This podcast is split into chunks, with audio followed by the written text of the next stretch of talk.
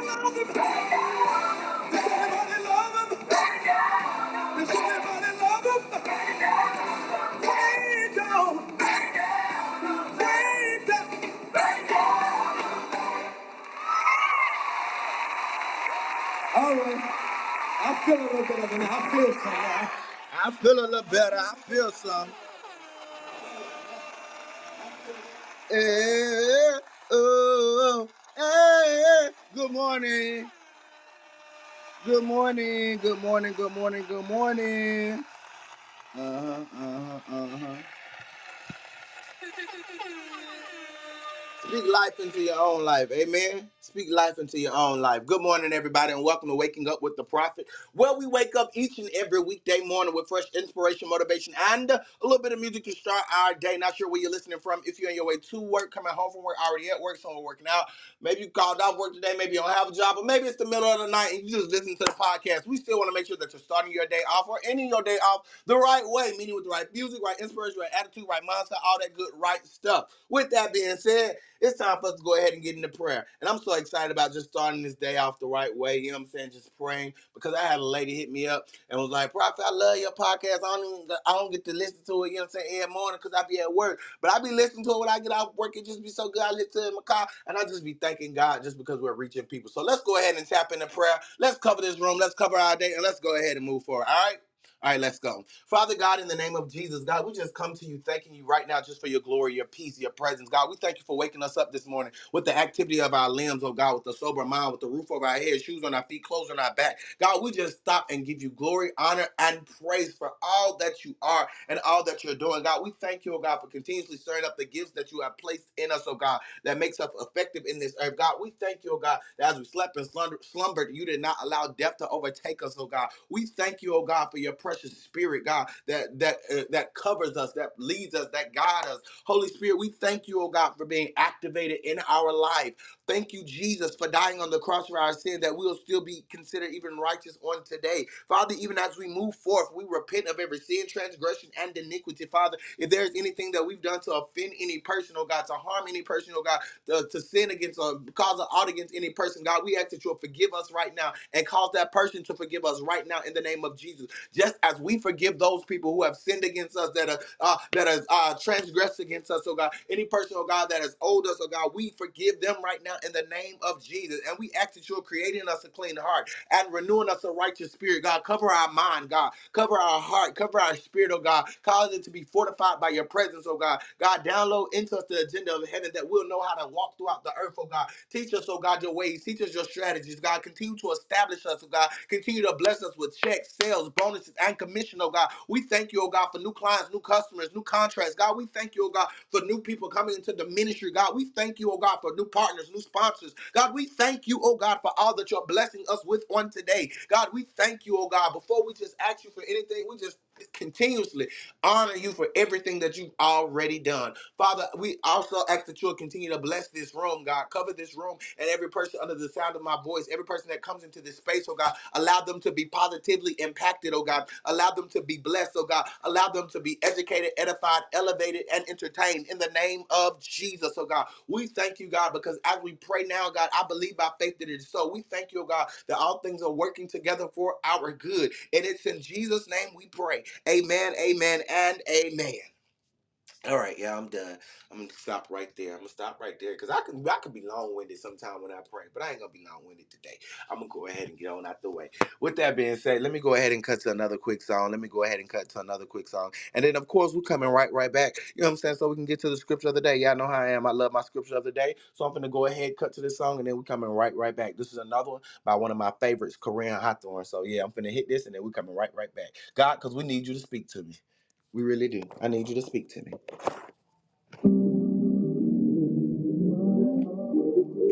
Troy Taylor, you the go.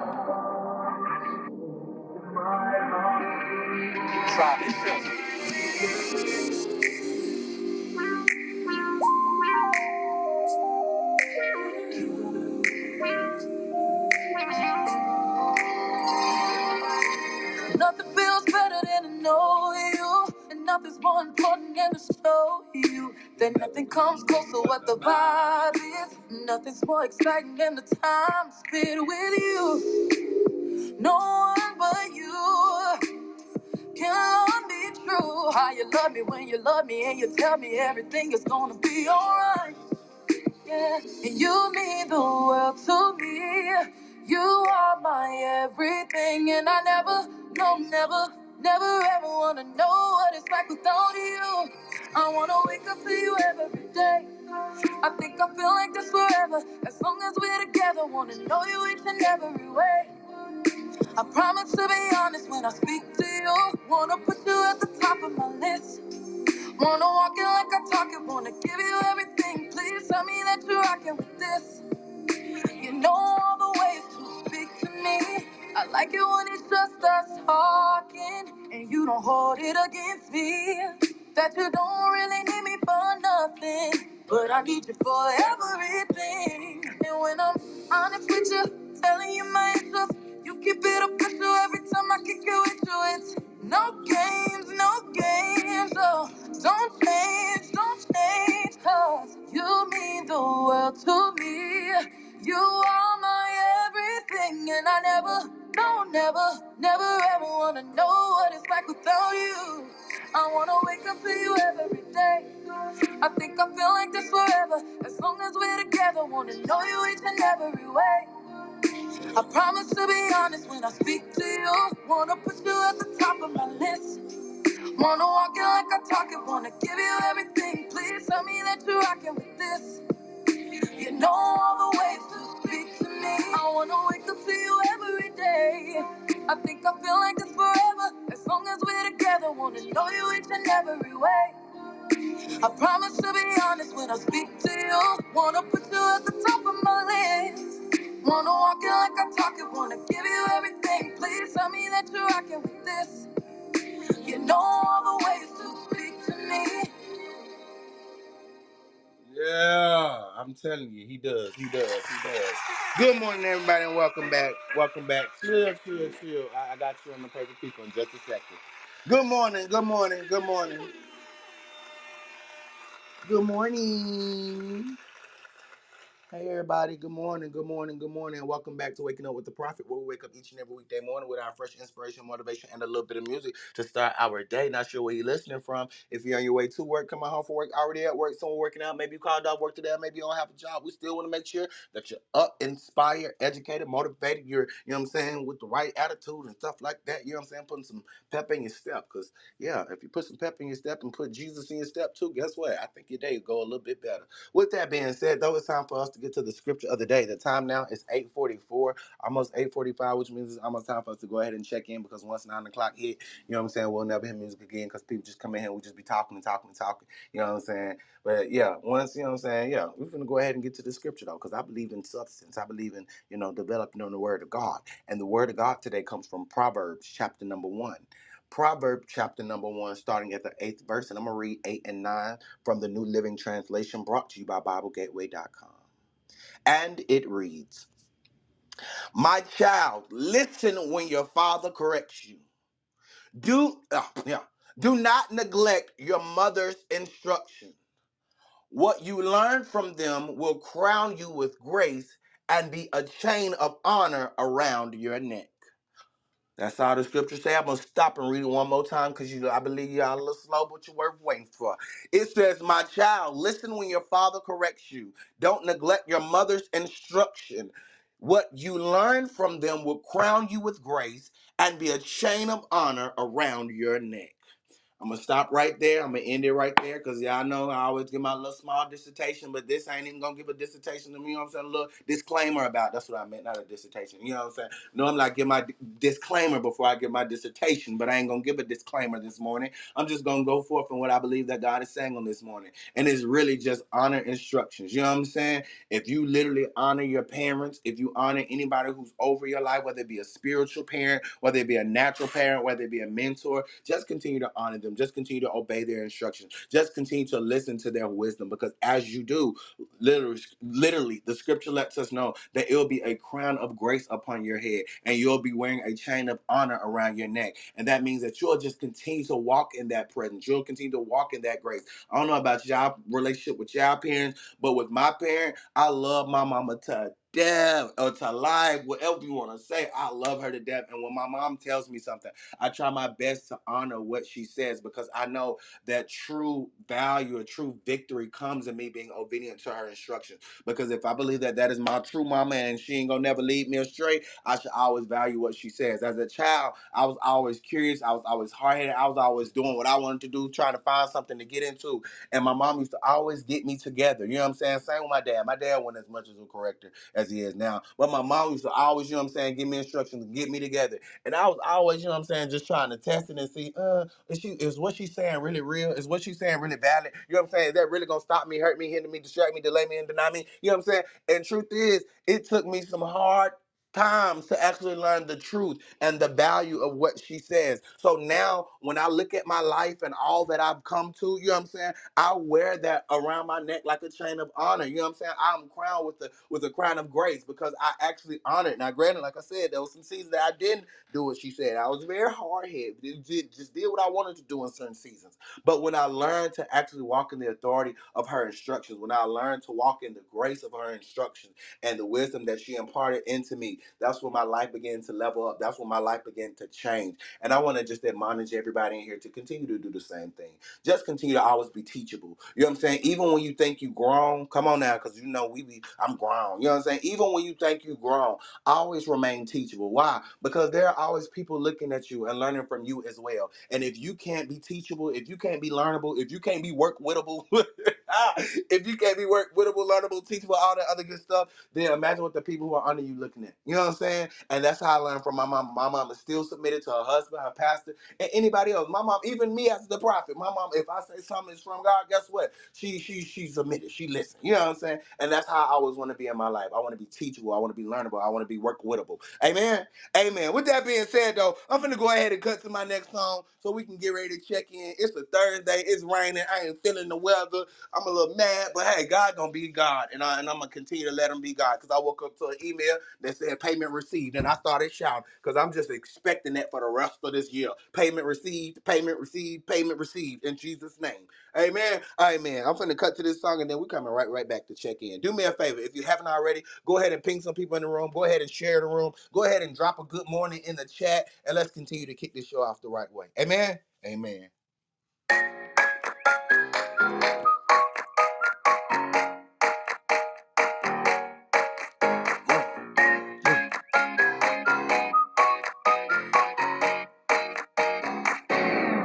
This song is not for you if you never cried a river or had your heart broken in two.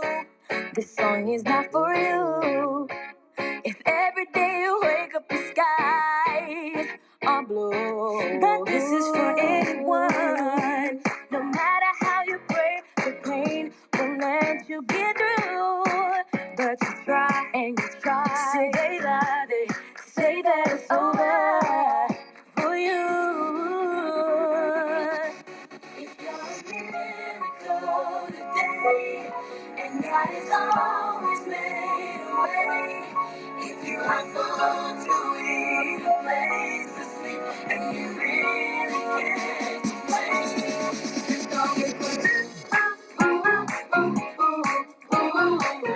After everything you've been through, this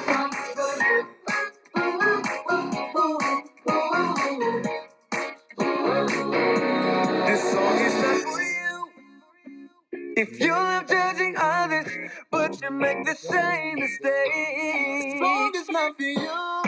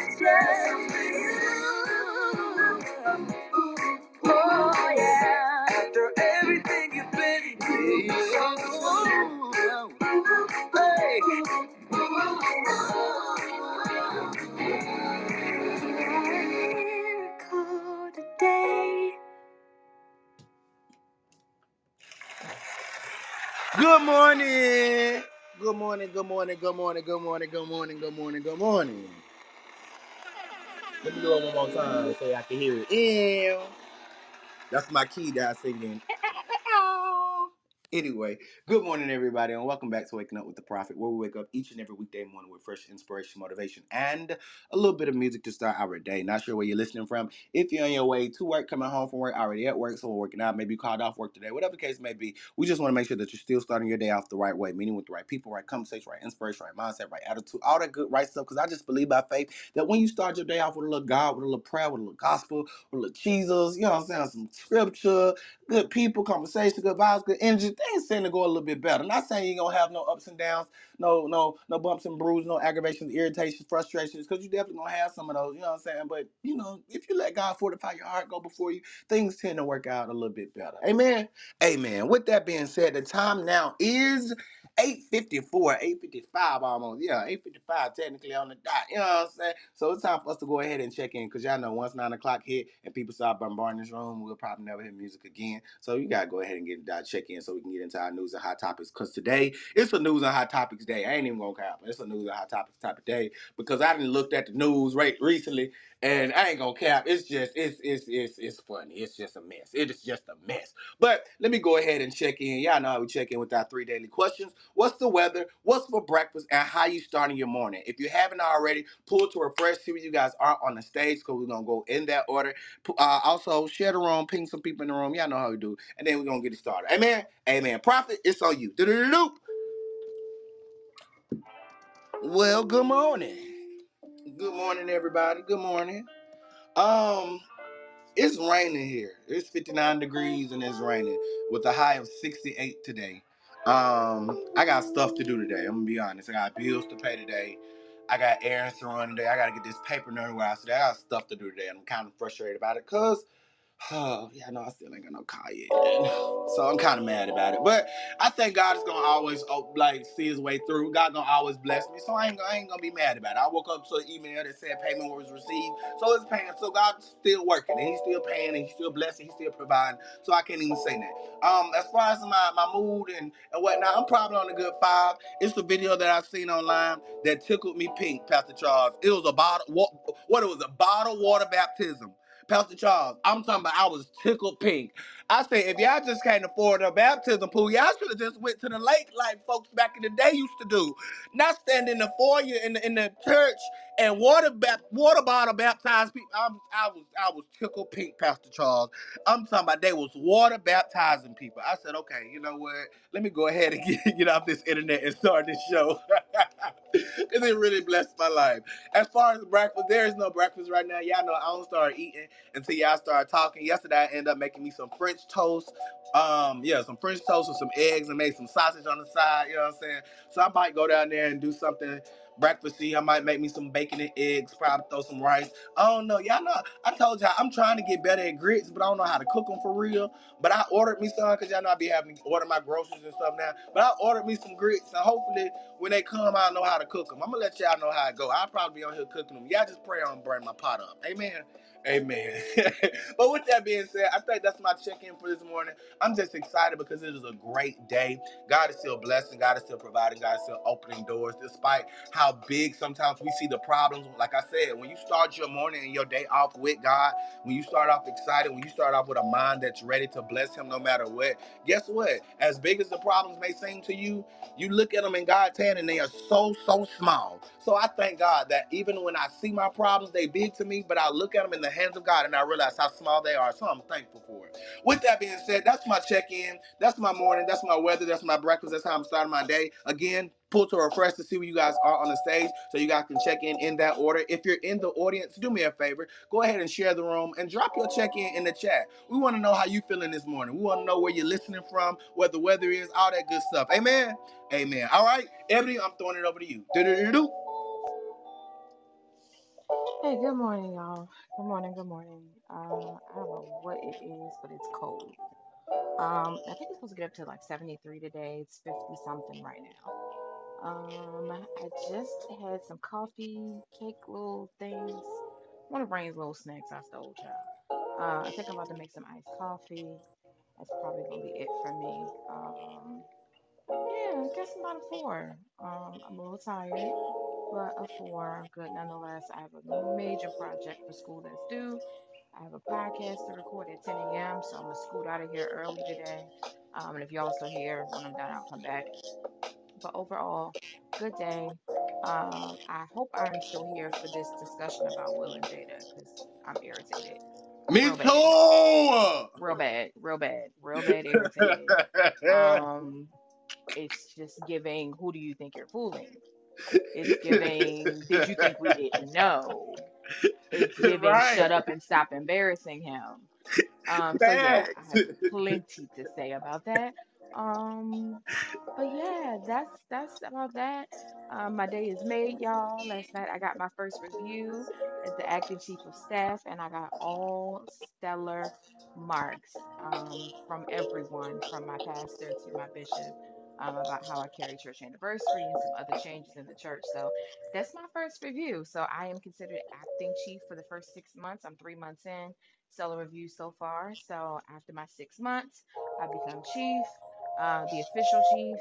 Um, and then next up is executive pastor. Um, and they're looking to fast track me to that. So y'all continue to pray with me. Pray for me, child. Heavy is the head that wears the crown, but uh, I thank God for the grace to carry it all. Carry my family, carry school, um, just all of it, nonprofit, all of it. God is gracious. And although I'm tired, um, can't complain about a full plate when the goal is to eat, right? So grateful for it all. But looking forward to the conversation. All in all, that's gonna be it for me, y'all. That's what's up. Congratulations. Congratulations. I'm going to steal that little saying too. Heavy is the head that wears the crown. All right. All right. I see you, Ebony. Shout out to that. Congratulations. Congratulations, dog.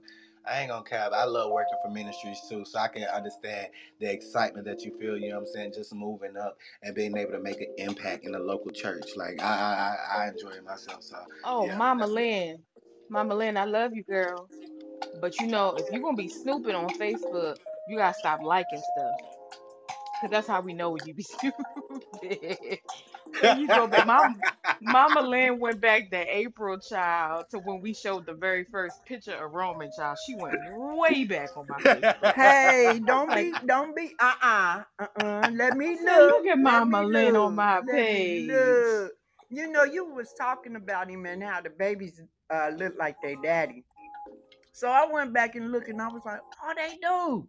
They look like identical twins. They do, yeah. And then I just started scrolling. I seen when uh, they were um, Christian, and I was like, oh, you know. So if I go back and look, yeah, I know, I know. And then sometimes y'all stuff come up so late in my timeline. I don't know nothing about Facebook, so you know. And my daughter could tell you, and my son could tell you. But I just love it. I love looking at y'all pictures. As y'all see, I put a new picture up, but I explain that when my time Mhm. comes.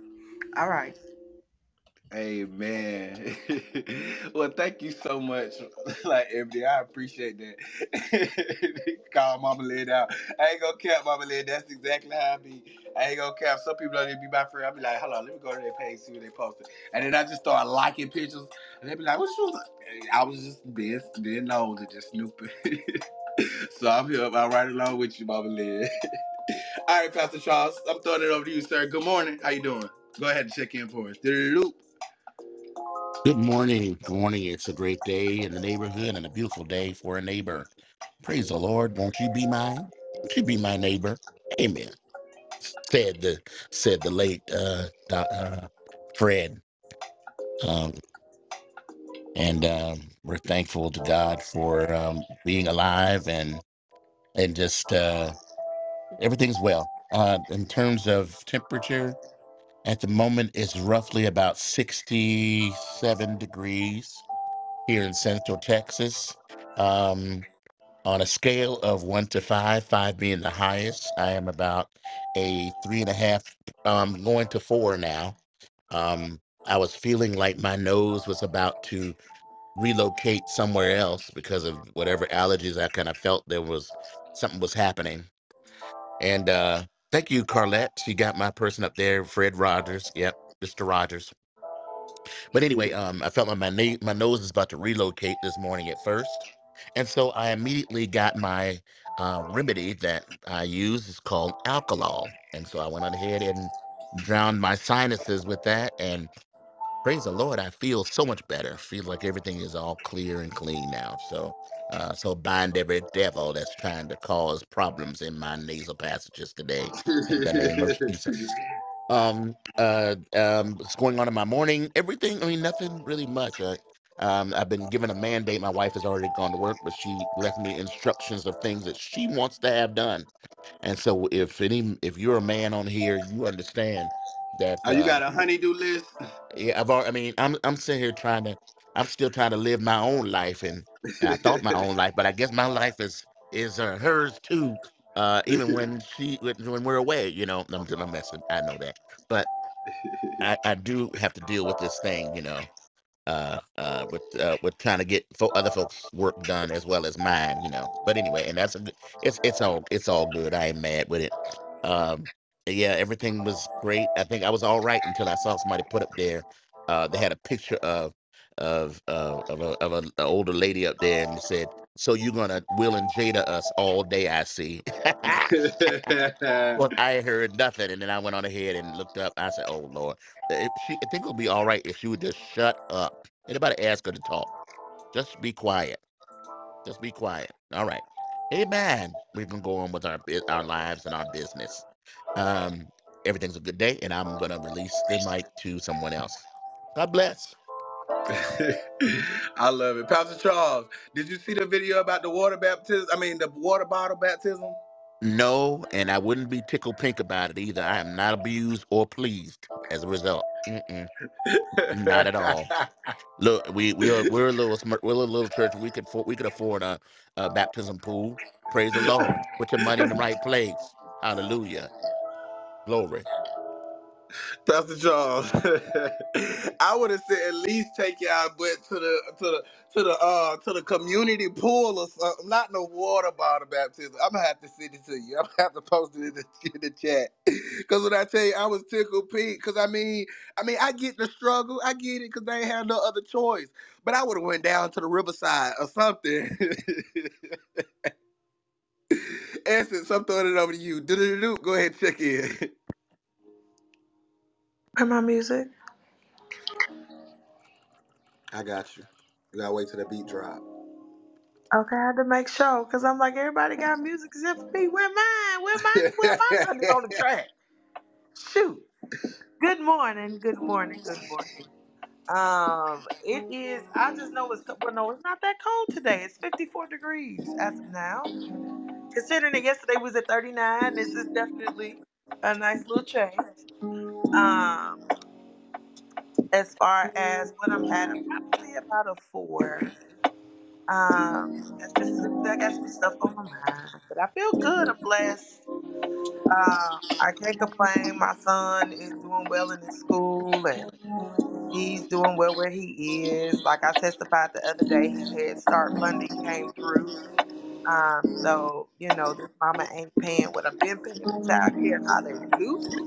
Um, but I'm just on the brink of some a lot of changes. Um, and I just mind I'm- I got a lot of stuff on my mind, but you know, God gives perfect peace.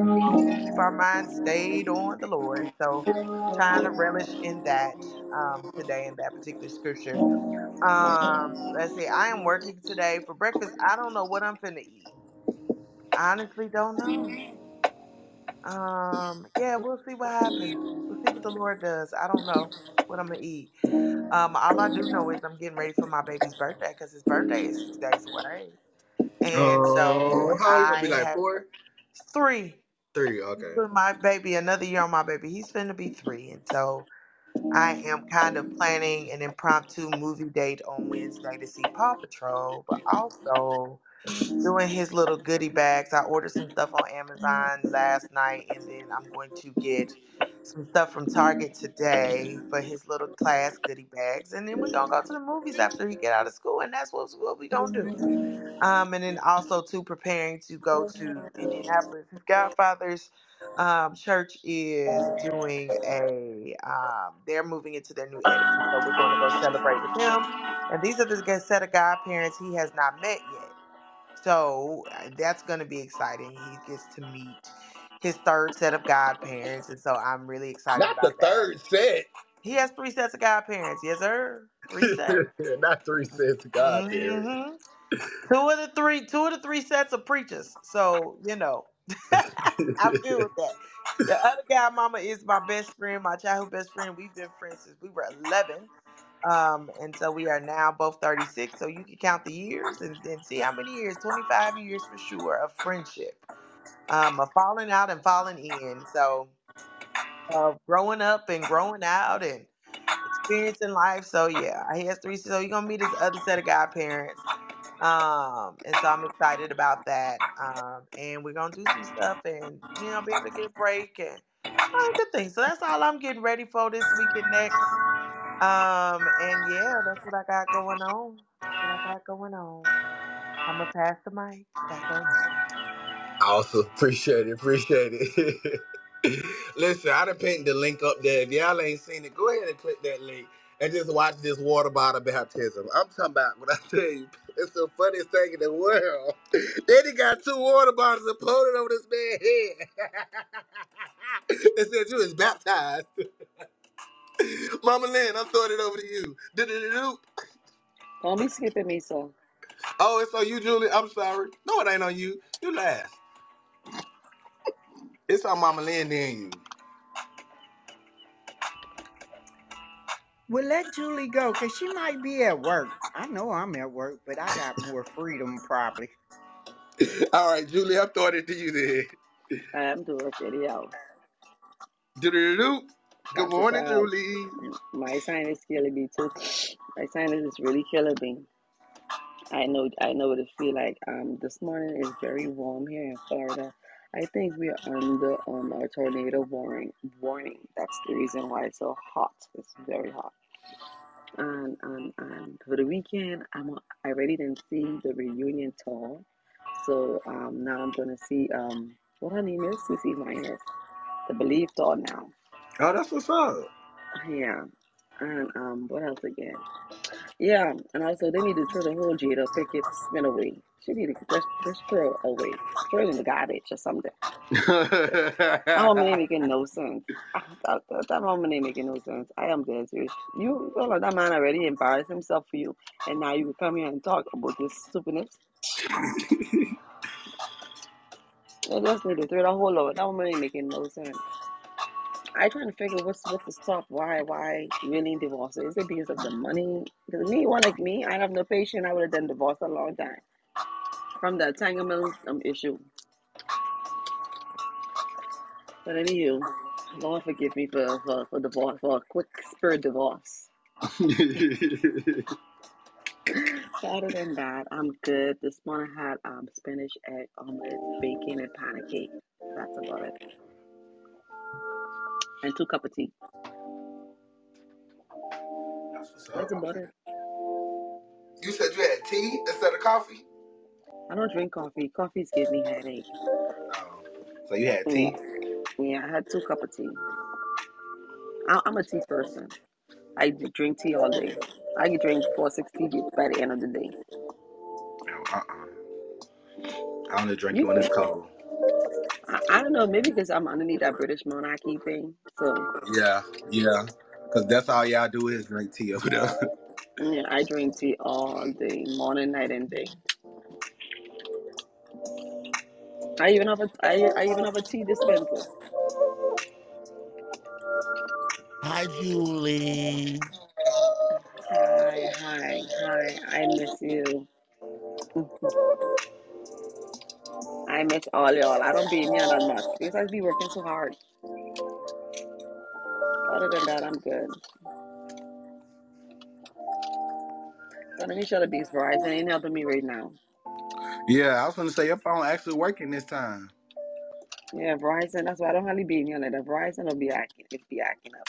And then you know the hospital, you can't go on their Wi-Fi with these um um um um podcast podcasting. They just block that right away.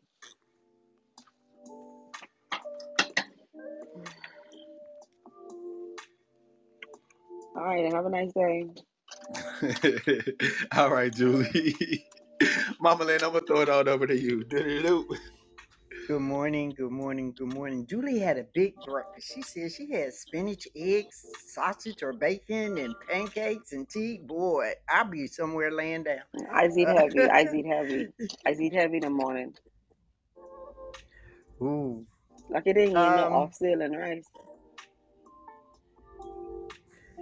Uh, I'm on a five this morning. I got up super early because I had a doctor's appointment. As y'all know, it is Breast Cancer Awareness Month. Yay! Um, I'm going into my ninth year. Yay! And I had to get up and go take my yearly mammogram test. So I'm not worried about that either. Um, so I am on a five, maybe a 10 uh, probably bouncing off walls because I had plenty of coffee this morning. So that was my breakfast with banana. And uh, the weather here is 52 degrees with a high of 81. I don't know. We live in this crazy Midwest, and the weather just ping pongs around. You try to go along with it as best as you can. Um, I think I hit all the points. Uh, essence, I understand childcare because uh, it can cost. Childcare is like paying a mortgage or either uh, rent for apartment, whichever one you want to look at. It is very expensive. so I am greatly waiting the conversation. I do not care about Jada and Will. Will said he wasn't getting no divorce. So it is what it is. I don't like the fact that thi- this man's career uh, got tainted by him slapping that man for talking about his wife. But now uh, he should have slapped her instead of slapped him. I, I'm gonna leave it there. I know you shouldn't put your hands on put your hands on nobody, but uh, if he didn't talk about it and tell it, why should she? Keep your mouth closed. You know, it ain't everybody's business. I don't care. I don't live in the house with them, and I really don't care. Ain't my problem. I just pray for them. Fix it, or either I don't know. I don't know what to say, but fix it, pray for them. Uh, I don't know, but uh, I'm. It's sad. It's sad. It's sad. People don't take the vow seriously, and they should. You shouldn't say I do without paying attention to what them vows say, because you're not only making a covenant with that man or woman, you're making a covenant with God. And I'm gonna leave it right there. Mama Lynn, I don't think they care about no covenant with God no more. I'm gonna just be honest. People don't care about no covenant with God no more. People bear. People, I don't know, but I mean, I ain't gonna cap Mama Lynn. We finna get into it in just a second. I'm after this song break. Cause I, I I ain't gonna care. I was the same way. I was like, Jay, why do we even care? Like I'm so tired of her. Like, why do we even care? But at the same time, it did bring up it did bring up some valid thoughts and some valid questions in my in my head. Because truth is, they did honor that. I mean, they honoring their vows. Technically, they ain't they ain't divorced. Like that's that's what I'm saying. They they not divorced. They separated, not divorced. They still technically married. You know what I'm saying? Technically one, which is probably why we still see them all out together and all that other stuff sometimes. But hey, it is what and it is. living under the same roof. So why say anything about it? You right. They live You under right. the same roof. They might sleep in separate bedrooms. I don't care. They kids is happy. I don't care. Quit putting all your business out in the street. It ain't nobody business. Stop. If he didn't say nothing about it, why should you? Who you getting sympathy for? You or him? Everybody looking at him talking about Paul Will. They ain't saying Paul Jada. They saying Paul Will. Listen, we go we're gonna address it in just a second, cause I mean, I was I ain't even thinking about Poe Will. I ain't I ain't I ain't I ain't even, I ain't even looking at it in that point. I mean, granted, it is bad, but at the same time, I mean, he's supposed to be the man of his house. But whatever. Let me go ahead and cut to this all really quickly, so we can come back and refresh. You know what I'm saying, and get into this news and hot topics, cause I think this Jada and Will conversation is definitely gonna be interesting. But another conversation I want to have right before we hop into that is this Carlee got doggone Russell from Alabama who just got sentenced yesterday. Look, let me cut to my song and then we're gonna come right back and hop right on in. This is your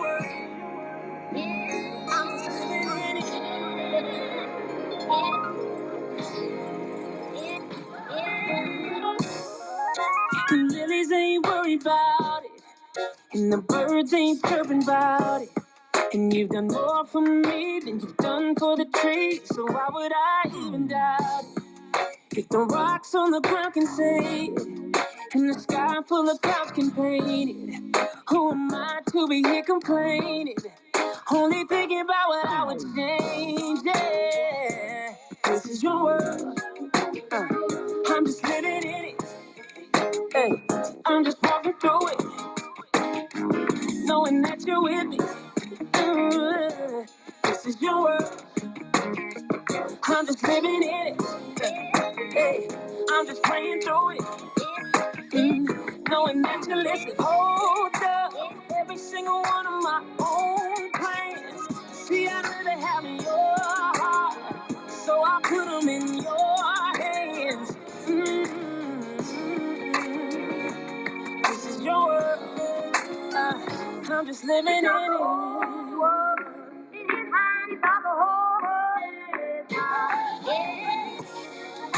The world hasn't stopped turning, and the sun hasn't stopped burning. You make the universe expand just because you can, but I know you're more concerned about me. Yeah. At another minute to my life. Before I started, you charted out the finish line. Your world. Uh, I'm just living in it. I'm just walking through it. Uh, knowing that you're with me. Uh, this is your world. Hey, I'm just living in it. Uh, I'm just praying through it. Hey, knowing that you listen. Hold up. Every single one of my own plans. See, I'd rather have your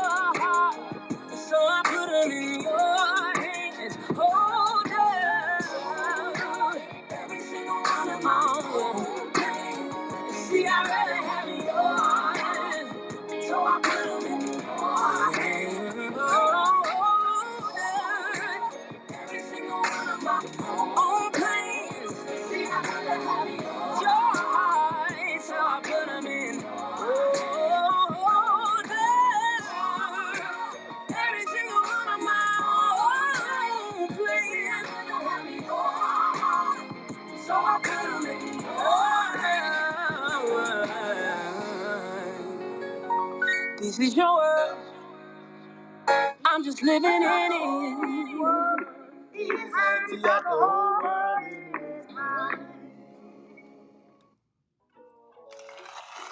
All right, good morning, good morning, good morning, good morning. We back. Uh uh chill out on that next song. Good morning, we back. We back. Uh huh, yeah, I'm back. All right, stop all that clapping. Good job. Good morning, everybody. Welcome back, welcome back, welcome back to Waking Up with the Prophet, where we wake up each and every weekday morning with fresh inspiration, motivation, and a little bit of music to start our day. Not sure where you're listening from. If you're on your way to work, coming home from work, already at work, so we're working out, maybe you called out of work, whatever the case may be, we still want to make sure that you're starting your day off the right way, meaning with the right people, right conversation, right inspiration, right mindset, right attitude, all that good, right stuff. With that being said, it's time to get into the news and hot topics. It's time to get into news and hot topics because y'all know me. As much as I like to keep a Bible in my hand and talk about all the spiritual stuff, all the deep stuff, I also like to, you know what I'm saying, be well balanced. I also like to keep an Instagram, a, a Twitter, a, a, a CNN, a Fox News in my hand too, so I can know what's going on in the world and stuff like that. Okay, so with that being said, it's one particular story that we was following for a minute. We was all up in arms about it, like, and it was hilarious at one point. It was the guy doggone Carlee Russell story.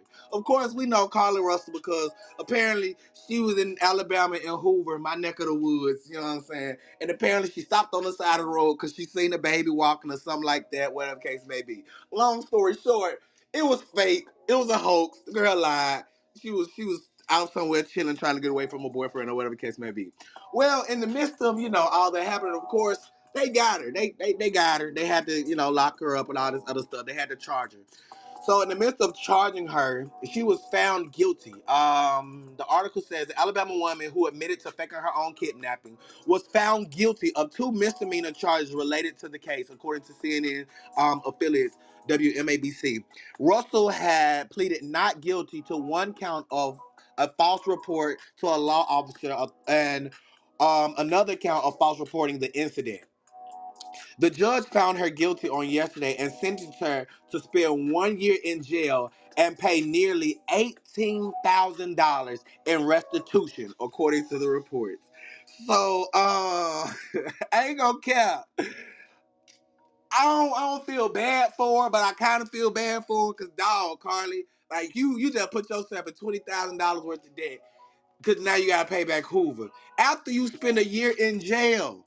Like you gotta spend a year in jail for one, and then after this year in jail, you gotta pay nearly two thousand dollars. I mean, yeah, twenty thousand dollars worth of debt back or restitution back. I think that's a little sad. Not too much, but at the same time, I, I think that's kind of fair.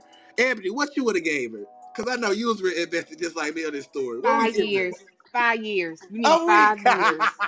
You need five years, sis. Ebony, not No, five no, years. no. I'm I'm being funny. I'm being funny. I think a year. I think a year is fair.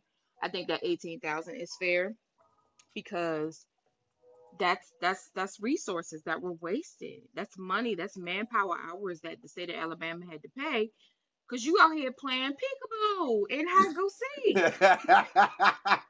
I, I really all I want to know is where was she? They say she was at a hotel or something. I want to know if that's true. Where were you and what was you doing? And I just want to ask her one question: Why you had to take the wig off? Why'd you take the wig off? What did that add to the story? How, how did that add to your case, baby? Uh, maybe she didn't want to be recognized. I don't know. I just have questions. That would have been part of the sentencing for me. I'd have made her get on national TV and spill it all out from every second. When did you start planning it? Where was you all them hours? Tell us everything you did, where you was, what you ate, how long you slept. I would make her say everything she did in them 48 hours. That's just me. I, I would. That would have been part of her sentence.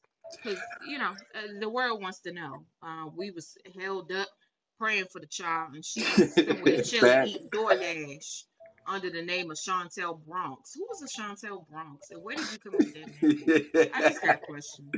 I got so many questions. Facts. Throw her in jail. She that's the next Jada. Throw her in jail.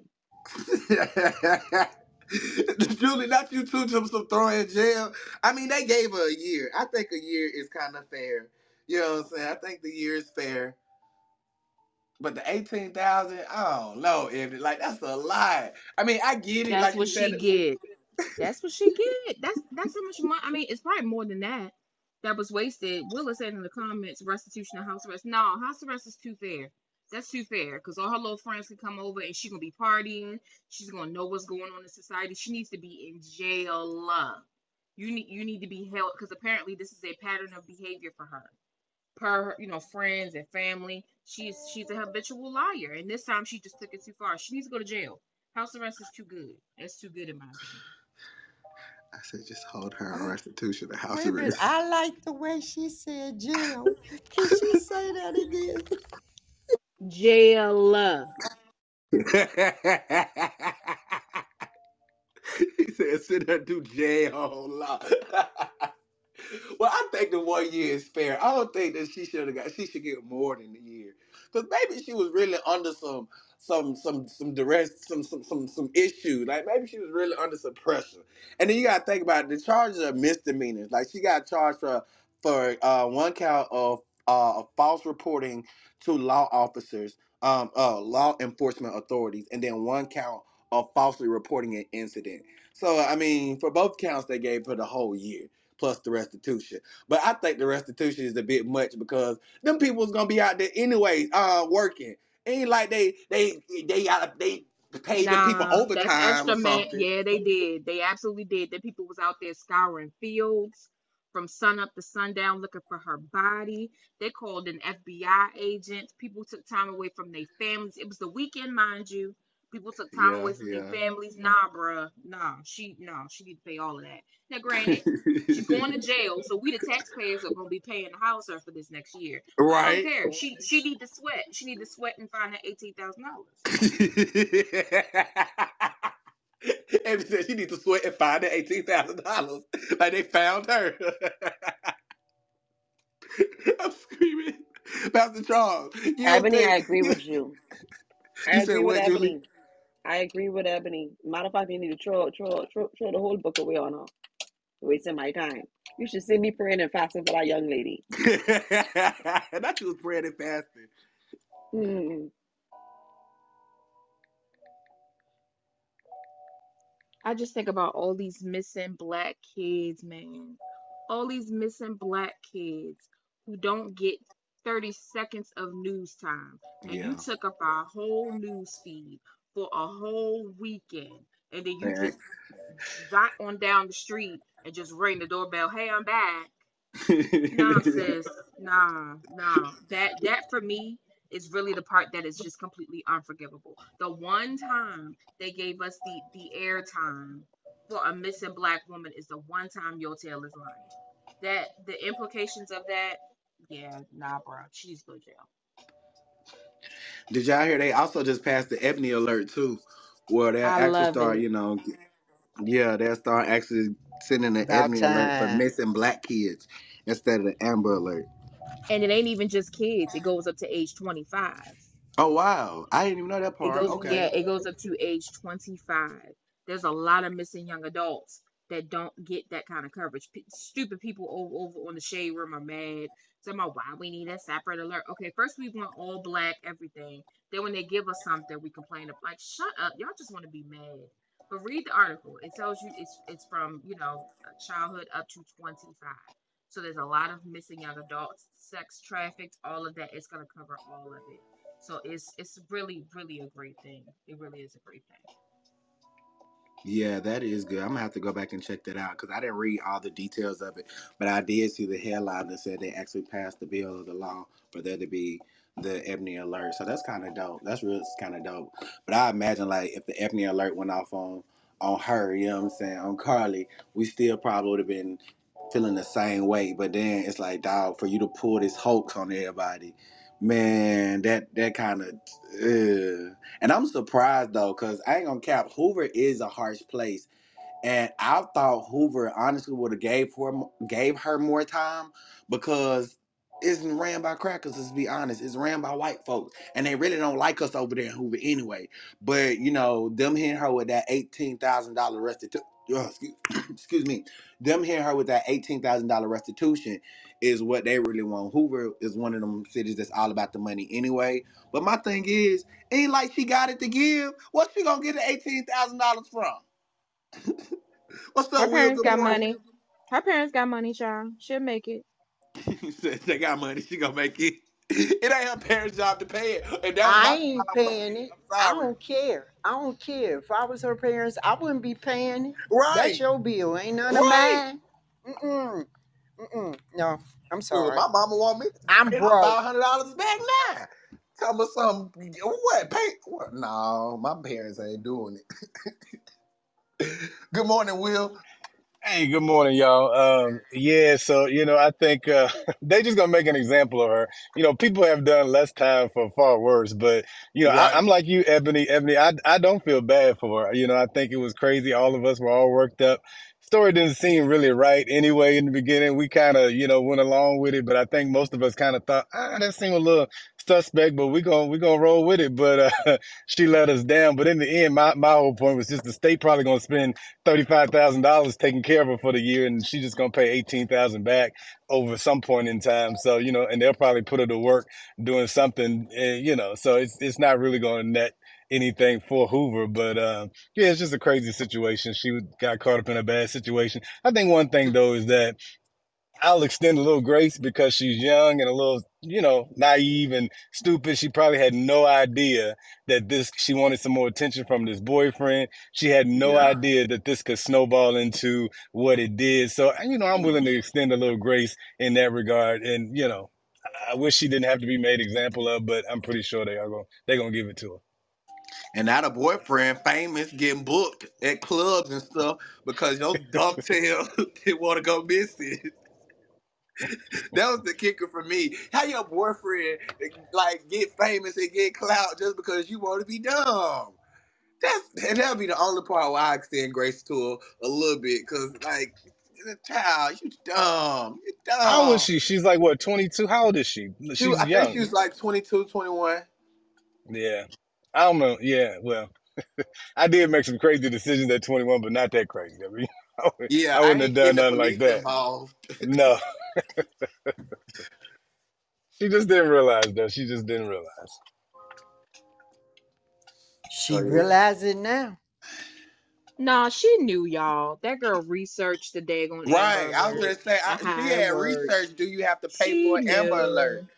She knew. And what's so ironic about it is you did all of this because supposedly he cheated on you with a stripper. Well, baby, you didn't ran him into the arms of the stripper now. Into to all of America. Them girls is throwing him tail left and right Yup. because of what you done done. So you you really you really just played yourself. She played herself. Hey, y'all. So I, I did have a herself. question. I did have a question for y'all about the the uh, Ebony Alert because I hadn't heard about that. So I mean, it, who who sponsors the Ebony Alert? Is it part of the national broadcast system, just like the Amber Alert, or what? What is the whole Ebony Alert thing? I mean, I get the gist of it, but who's behind that? I'm not sure who's sponsoring it. I would have to go back and look again. I really didn't pay attention to who's sponsoring it.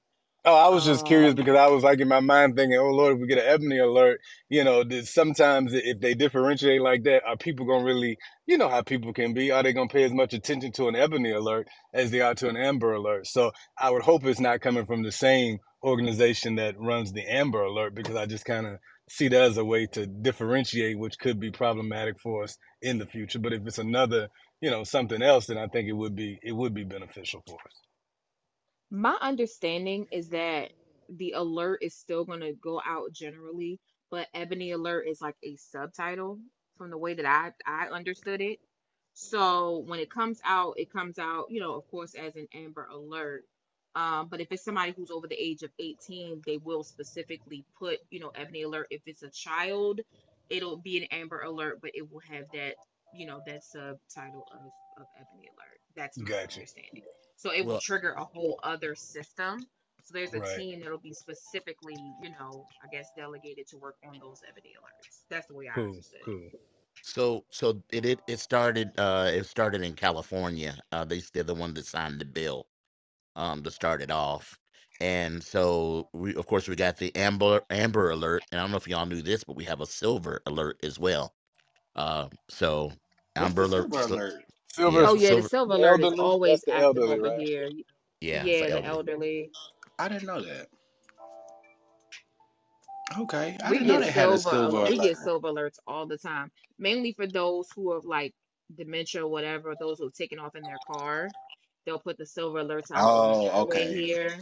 um, with their license plate, you know, basically like, you know, look out for this car or whatever. So they've captured a lot of people who have like dementia or whatever, um, you know, and they were like driving and got lost, couldn't remember how to get home. It saved a lot of lives so far. Yeah. I've seen stories about that on the news where older people would get in their car and they had dementia or Alzheimer's and just drive and then get lost. Like I've heard that, but I didn't know it was the actual alert for I it. think after age 60, you need to take a driver's test every year. Just my opinion. Just my opinion. And I'm not being ageist 60 is not old. I mean, I, I'm not even near that. But 60 is not 60 is not that's old. the easy way to catch it. Let's catch it early, child. There's, there's early onset Alzheimer's. There's early onset. Y'all laughing. I'm dead serious. There's early onset Alzheimer's. Like after 60, let's catch it. Your vision, your I was thinking 75. No, child. 60. Especially for this new generation that's aging early. They 16 looking like they 35. Started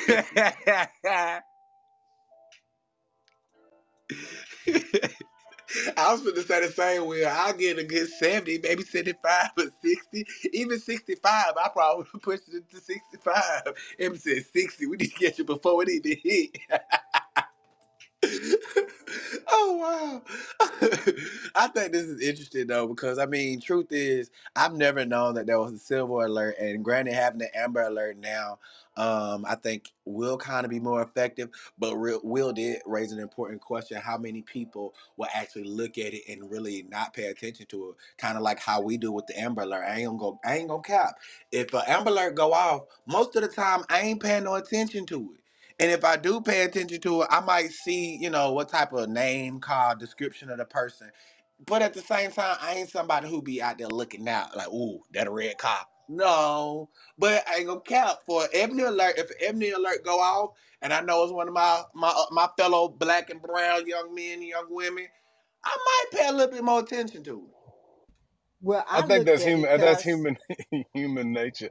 Uh, but I, I, y'all like me when I, I get frustrated with the Amber Alerts because you know five hours later they'll tell you uh, that it was the father who has the child or it was the mother who has the child. Which nine times out of ten they're not gonna harm the child. That's just kind of my frustration. Like I wish they would say those things up front instead of just making you think the child has been abducted. You know, just say it's with a parent. But you know I, that's just that's just me. So I get a little frustrated about it. I think sometimes they do that though because of how it's reported. Because you know, parents sometimes will probably get into a domestic altercation, and of course, because one oh, parent take the other child, now we gotta call the police because they done took my baby. You know what I'm saying? And I think that's where that problem comes in a lot. In like when it beca- when it's two parents, and now we gotta treat it like it's an abduction abduction case because y'all fighting as parents. I don't like that. Uh, on the way to work, you know, on on the highway, they have up on the screen that there is a black sedan, and they give a um, a license plate number. And most of the time, when we see that, we know it's a a, a seasoned folk that they're Right. looking for, or either a stolen car. So, um, yeah, I see them. I try to look, but I'm on the highway, so you know you trying to stay focused. You ain't trying to be looking at everybody's car, see if that's it. So, but yeah, uh, I like the new alerts. We need them. Um, hey, people gonna complain how you fix your eggs in the morning. So, hey, and proper cooking grits is real easy. Just stand there and watch them, and please stir them, because if not, you they gonna have lumps. See, I ain't a patient cook all the time, so you're gonna have to pray for me in that patience. If you can but fix listen, oatmeal, you can fix grits. Mama Lynn, I fix instant oatmeal. My oatmeal goes in the microwave, just like my grits. My grits go in the microwave. My oatmeal goes in the microwave. Jesus, take me to the cross. Pray for me. but no, diverting topics just a little bit because y'all know we we on news and hot topics. And thank you, uh, Dr. Trainer, for coming in the room. I see you down there. Feel free to jump in wherever you feel uh, feel fit. Uh, we was recently just talking about the Carlee Russell story because they actually sentenced Carlee to a year in jail, and a eighteen thousand dollar restitution. So um, when she get out of jail, she gonna be having to try to pay the court back, which I think is stupid because that's probably still gonna take her another year and a half just to get out of the, you know what I'm saying, that restitution amount. And you know, most of the time when you go to jail for a year and get out on restitution, they put you on some type of probation. And if you, you know, don't meet the, you know, don't meet the requirements of your probation, you probably got to go back to jail. So let's just hope, you know what I'm saying, like her life. Um, that she makes something out of her life after this. You know what I'm saying? Like I agree with everybody that she does needs to face consequences when it comes to this. Um, I, you know, I'm I, maybe I'm just trying to give her grace on that eighteen uh eighteen thousand dollars because I know that's that's a lot of money. But I mean, I definitely feel like you know she needs some. She needs to learn from this. You know, from this incident. She definitely needs to face the consequences. But I'm still prayer, praying for her that you know after this is all said and done in a year when she gets out of jail or uh, two years whatever case may be when all this is said and done that she's able to still build a healthy life from this hopefully write a book or something and tell us why she did this maybe go on a couple of interviews or something like to salvage her life because i would hate to see this young black girl throw her life away like this now granted she kind of already did throw her life away but i hope that you know there'll be some type of bounce back for her in the end let me just be honest. I, Her So life ain't through thrown away. Mm-mm, her life ain't thrown away. This is a wake up call. I hope it is a wake up call. But even still, Mama Lynn, they put her in the system and put her in that they, that restitute. Well, she put herself in that position. But even still, for a lot of good black people who get into stupid stuff like that, they don't realize how much of a mess up that is. And granted, I pray it's a wake up call for when she get out, she can rebuild her life the right way. But I also have been somebody who's been a, who's been affected by the system before, and it took me a minute to rebuild my life, to get a new house, get new car, reestablish. You know what I'm saying? Success. So I just hope that it'll, you know, and I think she was in school for nursing as well at one point, or that's what they said, like she was going to UAB for nursing. So I just hope that she's able to rebuild her life after this, because I don't think she ruined it Mm-mm. completely. You Mm, said what? have nursing. I say with She nursing, I don't think she can get, she can get back in that field because first of all, they can try to figure it um psycho her psychology health. She can get back and she can go somewhere. Like you know, sometimes I feel like when people make certain decisions, I feel like like it feel like they doing a su- it's like a suicidal. Like you like some of them can't recover from certain um things. It's like Yeah. how like um like how um it's like that. Um like Monica, um the one with the um Bill what was the name of the president again? Clinton. I wonder how our life. Sometimes I wonder when they make certain decision, how how do they after that? How do they life? You know, because child, I know for sure they ain't gonna put in no healthcare system to be no nurse, child. Mm-mm. Well, she was going to school for nursing. She was going to school for nursing, and and oh, good morning, everyone. Uh, this is Dr. Trina. But listen, I I, I kind of there's something deep. There's a deep underlying here somewhere. Psychology. Something, Mm-mm. yeah. So she They can't can judge her. They they can judge her about that, Doctor Trina. I'm telling you, especially the first I thing get well. when they No, do. I, I'm just saying she go. She was going to school, but that that field has been. Uh, she will not be able to go back in that field unless she go be a CNA or something like that. But I, I don't, I don't see her going into that realm of being, you know, uh it, it's unfortunate uh, it's it's something like i said it's a uh you know we don't try to play devil, devil advocate or nothing but there's something deep within uh that calls a person to do what she did and um and i, I i'm like mother lynn i i hope i'm hoping and praying um, that it is a wake up call. Um, to have to go uh, a year in prison, a year in jail. I don't know if they're going to put her in a, a certain type of jail system. As uh, you know, if she's going to to the county because it's just a year, or does she have to go do certain things um, because it's you know it's not a federal crime, so they're not going to send her to no uh, Martha Stewart type place. Um, but um, but it's it's under to me, this is me, and I'm going to dock my yacht. Um, that there's some things that was going on with her, with relationships, her, her, her, you know, her parents. Um, there, there was something that was uh, that was signs along the way. Some somewhere there were some signs along the way showing that she had some um, unbalanced or unstable uh, issues. Con- and so um, to plot uh, to plot a hoax like that Uh, that's just you, attention getter. She was trying to get somebody's attention, do something. Um, ex boyfriend, somebody, I don't know, but it went too far. And when it went that far, it, it was no return uh and so but um i i she's young she's 20 something years old 25, 26. I, I just by the time she get out of there, I think she'll be 26. She still have some life left, like Mother Lynn said. But I think that she that that's time. This is where she goes and do some self evaluation. Um, you know, understanding maybe she need to write a book, understanding what's going on with her. But uh, it's just it, it's interesting to me. This is I'm gonna say this, and I'm talking Dr. Maya.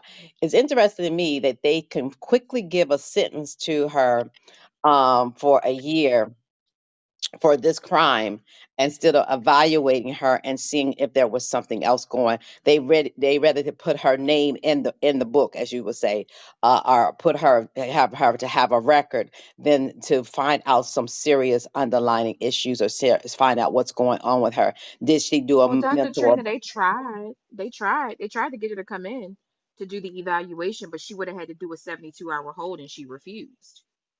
Well, So see she that that she that set lets you know up. something is going on. That because she a- Yeah. a- anybody that if that that's gonna change me from be- doing a year to being free, come on, I, evaluate me, Lock me up evaluate for all of me. seventy-two hours. Look, Evaluate me. listen, I'm gonna turn. Listen, whatever I got to do, if I need to sit over here in the rocking chair and not rock, but I'm gonna sit in the chair. Uh, but the thing about it is, that's a sign that's one of those signs, Ebony. And then it's it just just get me to the point where I'm thinking somewhere there's something going on, and and so uh, if a, that's just it's sad. It's it's sad, and that's this this where we we're dealing with. You know, we talked about. I think I heard you talk. I was talking about the black the the um, the children of color that's missing that ebony colors children is missing and kid, kidnapping and and doing this and then you got somebody like this that's gonna go on here and and openly go and try to ho- uh, put a hoax out when there's children around the world that's being snatched and kidnapped and and Ohio it's bad and and South it, it's it's it's bad. I'm like they taking them by the droves. It's like where they taking these kids to? You know what? I'm I'm just curious because I'm I was listening to it the other day. It's like in one state alone, uh, in a month, almost close to a hundred kids missing. Who do that? wow, what? Yeah, research it, uh, Prophet. You might need to talk about that because they they're talking about the the amount of kids missing in a in one state. As, like they're going from one area to the another, and they go from county to county and start picking up these kids. And the age the age range is what's killer. It's like they're taking them from middle school, elementary school, all the way up to some of them to high school. They don't get to a certain level of high school. They don't go get high teens, but then they'll go and start. They'll start taking the young girls and and and putting them out on the street. That's what they do over in, in on the West Coast. I know for sure because my girlfriend is a therapist, and and she deal with uh, trafficking, and and it's bad. They send them to Mexico they send the the young girls from um, Washington State to California. They send them down towards Mexico and and different places like that. So yeah, we have to. Yeah, we need to pray. We need to pray. Yeah, I'm gonna dock my yacht. That's crazy. I And never she not she not lying. It is bad in Ohio. It is with bad. missing kids. Yeah, it's one of the top states. Yes, It's one of the. it's I didn't bad. know it was that bad. I didn't know. I, It's I'll take, I'm telling bad. my my sister. I say because in Columbus and Cleveland and the- I said, what are they doing? Uh, it's it's bad. I was like, what? They And, kidnapping the kids? And you don't hear about it on the news. You don't hear mm about because they treat them as runaways. They treat Right. us as runaways, and our babies are missing. And it's Mm-hmm. like nobody cares. Yep. It's like You you you can. Google it and it, it tells you missing children in the state of Ohio, it's bad. I, I'm I'm telling you. I I was like, what in the what are they doing? Uh, Alabama, Mississippi. It's like I said, but it's really bad uh, in uh, in Ohio. It's it's it's like, um, and and people are saying, what what are they what are they doing? And it's like they they just can't um, seem to get it together, but because they're not talking about it They're they're not. They're just not bringing it up. And and I think it's in Youngstown and and um, uh, Akron. You know, um, you know, uh, uh, different places like Cleveland, close to Cleveland. Oh, those those areas where it's high population and uh, minorities, the numbers are high. But that so so just just keep the people in prayer. That's all I can say. But there's a lot That's crazy. Yeah, because right now it says, um, as of September, I just Googled it, Prophet. It says September the 28th, 2023, over 18,000 children are reported missing What? in, yes, 18,000 children are reported missing in Ohio. Each year, somewhere of, a, hu- of 460 children are reported missing in the United States. That is crazy. Re- Google it. Wow. Yeah, missing children in Ohio. and sep- Yep. as of September, Y'all want to September the know? 28th. I was just gonna say, you want to know something that's sad as you were talking, Dr. Trina. I was scrolling, just looking at missing children by states or whatever. And so I'm scrolling, scrolling, scrolling. I haven't seen. I'm still scrolling. haven't seen one black child yet. But then I get to a picture of a of a black woman, and it's uh and and the headline is "Woman faces charges after alert canceled for baby and child missing." So she's being charged. So they'll put that there, but I can't. I haven't seen yet one without probably having to type in a specific name. It's just amazing that I know that there are many kids of color missing, but even in the search engines, it's, it's not even, not one has popped up for me yet. Nope. Only about the person who falsely accused. So they were quick to post that one. Now, certainly other people have falsified missing Right. children, and, and I don't see any mugshots there. it's crazy. Right. It's it's sad, and and I'm looking at it. Even it says 14, and it's it's it's sad. I'm looking at the numbers. That's what what's the kicker is the numbers is over thousands That is. reported missing.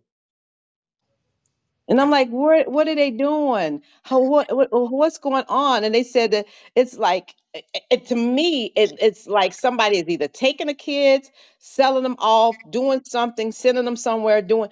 But how? Even if it's you know I, I don't I don't get it. Even if it's a mixture of some African Americans and Caucasians or Hispanic kids, that's the other thing. They don't talk about the Hispanic kids either. This is that's another place that another thing that irritates me. People of color is not being, you know, I I I I have I have a special place for Hispanic children as well. And it's like they just disregard them because they feel like, oh, they're not supposed to be here. Who said that?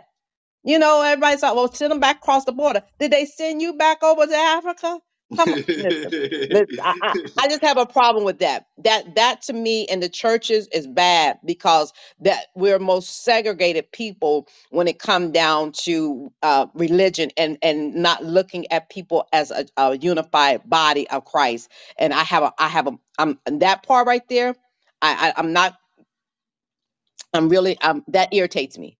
It really does. I I, I don't see children of Hispanic or Latino or anything as you know because the culture is different and you have to learn their language and learn who they are but they they are reciprocal of certain people but if you come in them at a different way because yeah they do have a problem with some African Americans I get it it's the way that you react to them and it's the way you so it's, it's how you handle yourself if you show yourself in godly way then they're going to receive you. And that's what I've, I've seen in years of being around Hispanic culture, um, living in Seattle, uh, different places. It's, so you just, but we so biased.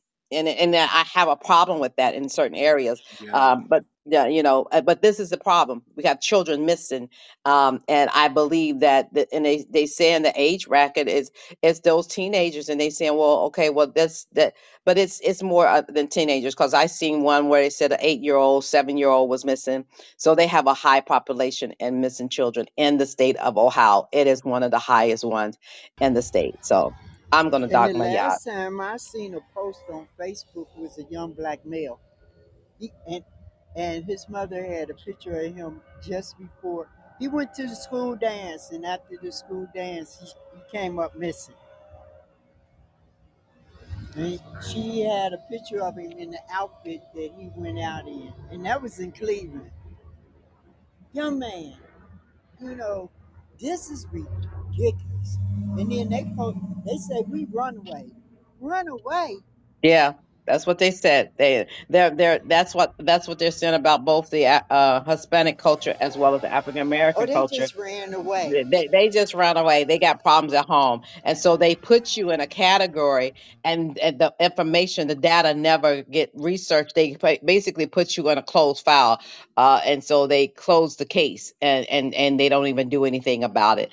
And, and that's, that's sad to me um, that our children are just disregarded. I mean, look at the picture of Ebony's baby. So what, somebody, listen, I, all of Maryland and DC, look, they will be in an uproar over that. Come on. But it- it's like we would look, we need to fight.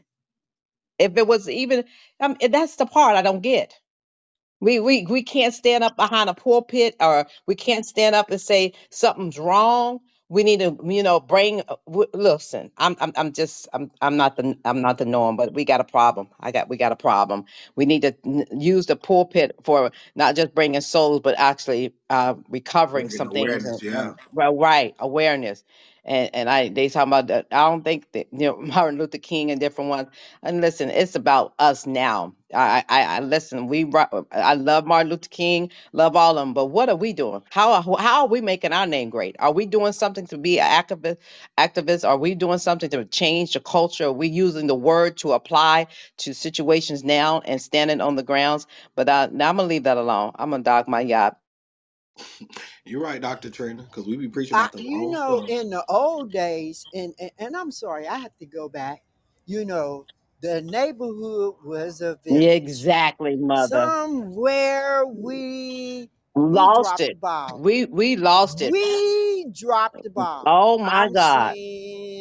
from the 70s 80s. I would give the 80s. I would say about the late 80s 70s, early 80s, we dropped the ball because we didn't want nobody say nothing to our kids. Don't say nothing to my child. Don't touch my child. Don't do this. Don't do that. That's my child, whatever. And your child running amok, or some of them. I was still old school. I would tell my neighbors Yep. on, the street, you see my kids doing something, you better say something. You better say something and let me know. And that's the way I was with my son.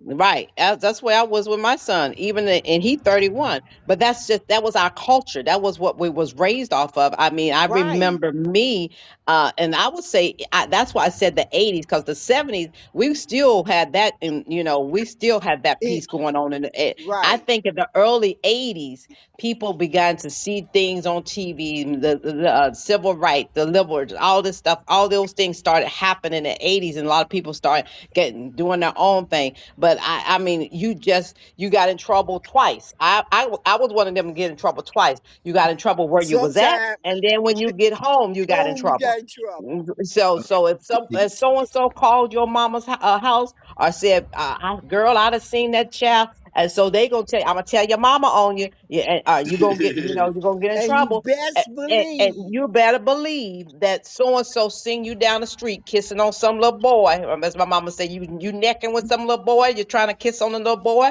And so I was like, well, we was just playing. Mm-mm. And so I so when she called my mama's phone, okay, you want to be kissing on something? Yeah, okay, I'm gonna show you.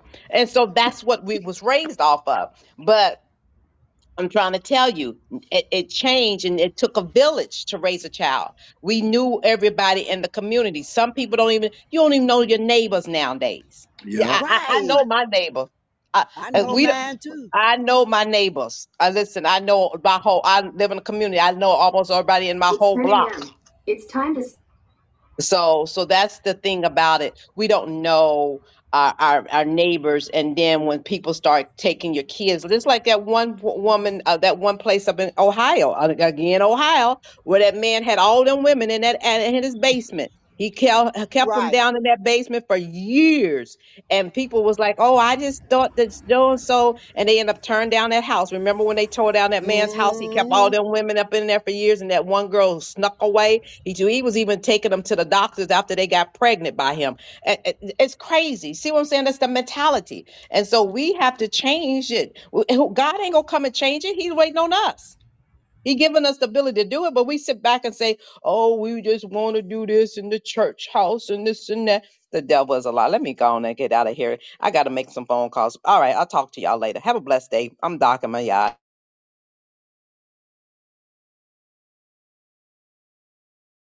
I love it. I love it. I love it. You talking on mute, prophet. You talking on mute. Uh, my fault. I just thought this was funny. so listen, let's go ahead and refresh really, really quickly. Welcome everybody. Welcome back to Waking Up with the Prophet, where we wake up each and every weekday morning with fresh inspiration, motivation, and a little bit of music to start our day. Not sure where you're listening from. If you're on your way to work, coming home from work, already at work, someone working out, maybe you called off work today. We just want to make sure that you're still starting your day off the right way, meaning with the right people, right conversation, right inspiration, right mindset, right attitude, all that good right stuff. Because I just believe by faith that when you start your day off the right way, with a little God, with a little gospel, with a little Jesus, things tend to go a little bit better. With that being said, we in Excuse me, I had to stand up and stretch. Lord Jesus. Ugh. Anyway, with that being said, we're in news and hot topics portion um, this morning. We're just talking about, you know, everything that's going on in the world. As much as we want to talk about, you know, what's going on in the realm of the spirit and be deep, we also like to, you know, have a well balance to our conversation. And also talk about things that are happening right here on earth in our own communities, in our own neighborhood, in our own city, states, and country. With that being said, one of the things that took the internet by storm yesterday was Jada and Will. And first of all, Will ain't even say nothing. It's always Jada. It's always Jada just coming out the woodworks, doing some random talking, doing some random speech, doing some random podcast, and just talking about her and Will like it's like it don't even matter. You know what I'm saying? But apparently yesterday, Jada came out on a podcast and told the world how her and Will has been separated since 2016. They don't divorce. They didn't divorce because Jada said she believes in never getting a divorce. She says she don't want to get a divorce with, from from Will or whatnot. They said that they will always be partners and they will always be friends and whatnot. So of course she don't want a divorce, but they are separated and have been separated since 2016. First of all, let me go ahead and get my little spiel and then I'm gonna throw it over to y'all. First of all, Jada, we don't even care no more. We don't even care no more, Jada, because you done did this man so wrong. Like you had this man slap another man on national TV all in the name of don't talk about my wife. And yeah, here it is. You telling the world that y'all been separated since 2016. Down, down, the math don't even math. And then on top of that, it's like, why can't y'all ever make these statements together? Because what it does is make Will look like he doesn't have a voice, and it makes everybody keep calling him a punk and a and a, all this other stuff. Because it's like you're the man of your house, you're the man of this marriage. You're supposed to be the man taking control. And now it's like every time we see Jada, it look like Jada just got you by the sack. And it's just not it's not healthy. And my question would be, Pastor Charles, to, to, to, to the people that's married, to the people that's married, Pastor Charles, you a man. If your wife was kept coming out on the news and talking about how she, you know, want to try different things, or she, if she uh, like felt some type of way, wouldn't you as a man step up and say something? Wouldn't you as a man, like Mama Lynn said, slap her instead of trying to slap Chris Watt? I'm just saying, like from a man's perspective, like how would you feel, and what would we have to like? What should we do? Cause y'all know I ain't married. That's why I don't be dating people out because people be crazy. But like, I, from and I'm I'm throwing it to Will and Pastor Charles first, and then I'm gonna let everybody else jump in. But as a man, if you see your lady or whoever doing this, what would you say? What would be your natural response? Well, first, I'm just going to go ahead and just lay this to rest on my end. I did not marry a Jada. I did not. So Facts. that would not even be An issue, um we wouldn't be having that as an as an issue. Um I would I would I would have the electricity turned off in my house. I'm Turn weak. off turn off all phones. Turn off her phone because she, you know, I mean, she she just now learning how to use her iPhone. So let, let me just go ahead and I'll turn it all off. I will turn it all off. All communication will cease in that respect. Cease. When I say when I say cease, I mean cease. Eh, But no, uh, but but the- but the honesty, on in all honesty, I did not marry a Jada, and I can't say what I would do. I, I do say, um, you know, I, I I think sometimes some people are just trying to get likes and votes, just just saying stuff, just to maybe just saying stuff. And if that is the truth, and him not saying anything, it's probably uh, good for him not to. His publicist or whoever has probably told him not to say anything, uh, to answer anything. Um, uh, you know, he but he knew who he was married when he married her. And she, look, her first love, or I think the one that she really loved, was Tupac. So you already see what that's about, you know. I mean, what that would have been. I wonder what that would have been about. You know, what that would have been like. Um, you know. Um, but anyway, the answer is no. Uh, we would be having it. would we we it, first of all, if it if it was a separation and that kind of thing, and when you're high profile and stuff like that, I'm just trying to figure out how long, how do they keep it so long anyway? I mean, how how did they do that? I mean, because then nobody that she had said nothing, and now we all know this. So I mean, I think we you all know, kind of knew Pastor Charles because, of course, Jada had already was talking about how she'd had an entanglement with August Alsina. So I think we had already knew that she had stepped out on him or did something. But Pastor I'm Charles. th- ugh, thinking Listen, from a it's man crazy. Pastor that Charles, prophet, just like with how what Pastor Charles just say. You see how uh, with Tupac, well, well, if there was with Tupac, Tupac would have to do just like how he did Biggie and Faith. You know, like how they sing that song. Look how many of them girls love Tupac. Shoot, I love Tupac, but hey, Listen, I wouldn't want to be in no if Tupac relationship with me. if Tupac and Jada were still going, I think he would do just like he did Faith Evans and Biggie. You need to listen to them songs. True, yeah, I have to go back and listen to it. Yeah. true fact. I can't say it on the people. I can't say it on the on Beyonce internet. What what was said, but anyhow. but Well, I I think think you know. It, I I think that the the word that you know is apt at this point in time is T O X I C. They are toxic uh, for each other, but that's their lot in life to deal with. And um, but you know, I'm from the DMV, so you know I've I've been hearing things about Jada for years and years and years, and I know people who knew her in school, and she's always been something else, uh, as they say. So you know, I, but like Dr. Uh, Liz said earlier about Carlee Russell you know she needs help she needs some she needs some therapy which i'm sure they're getting some kind of help but uh you know she she's somebody who craves attention she likes drama um and for whatever reason she doesn't seem to you know put her man's best interest at heart you know i, I can't ever imagine my wife not holding me down or, or making deliberate attempts to um make me feel a certain way and so she has to know when she's doing these things how he's going to feel uh, it just makes me believe she just doesn't care about all of the attention and everything that's going to come with it. Jada is, um, you know, a narcissist. She's somebody who is caring for herself and she's seeking the sympathy and attention for herself. That's that's the only thing I can think of. But toxic would be the word that I just uh, would place on them at this point. Will, you said you think she a narcissist? I do. Okay, I I do. still, I, Absolutely. Absolutely. Because it's all about her. I don't think she cares about thank Will. you, It's all Okay. about her. thank you. and narcissist people they they they do things that bring attention to them. They do things that try to you know paint them in a positive light. The story has to be about her. It has to be on her terms. She has to tell things on her terms you know what is the point? Somebody said earlier i think it was mama lynn like who cares? Like what, what would be your point to reveal this now i didn't see the interview i read about it but i don't know what prompted that but that was something you kept for what seven years why does the world need to know now you know it's like you, you all complain about people being in your marriage but at the same time, you're out here putting all these deposits in people's ears. Of course, people are going to talk about your marriage and have opinions and think you're crazy because, you know, of everything you're out here doing and saying. So just lay low. I, I don't get it. Yeah, that makes sense. It's That like when sense. things die down, when everything dies down, they do something to resurrect the drama. So, you know, people just get to a point where they kind of get over the Oscar thing, they get over the, the the affair situation, all of that. But then it's all, and then you know, next thing you know, you hear something about the kids coming up. It's like the family is. It's almost like they're the Kardashians. They have to be in the spotlight regardless of what the attention is for. but Toxic. have you ever noticed it's not Will to be putting it out there? Yep. Notice that. Yeah. And then on top of it, like he said, she, she got to be on Front Street for everything. Why? Why? Why? That's what I think. I, disentanglement. Ain't no such thing as entangled. Y'all didn't get entangled in a net or something.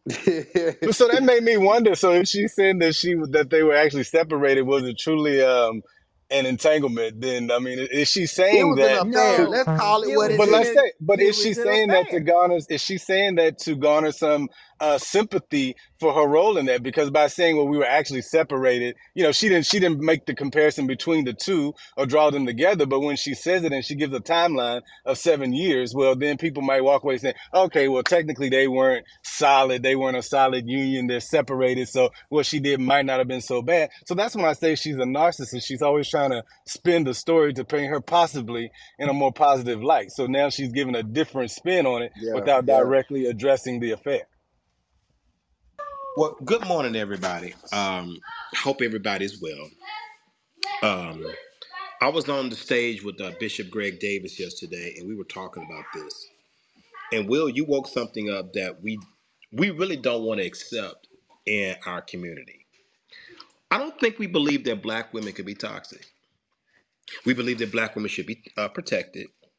We believe that black women should be protected. I be. do, cause I'm a black woman, and no, and no. I. I know that we can be toxic. and, Ma- and Mama Lynn, that's because you you you got some experience under your belt. I'm I'm talking about women that's under 40, and even some of them under 50. If, if I can be quite frank with you, um, the the culture has basically created this narrative that you know women do no wrong, and the market has always been bent toward the toxicity of men and some of our proclivities and some of our wow um, things that we experience and do in life.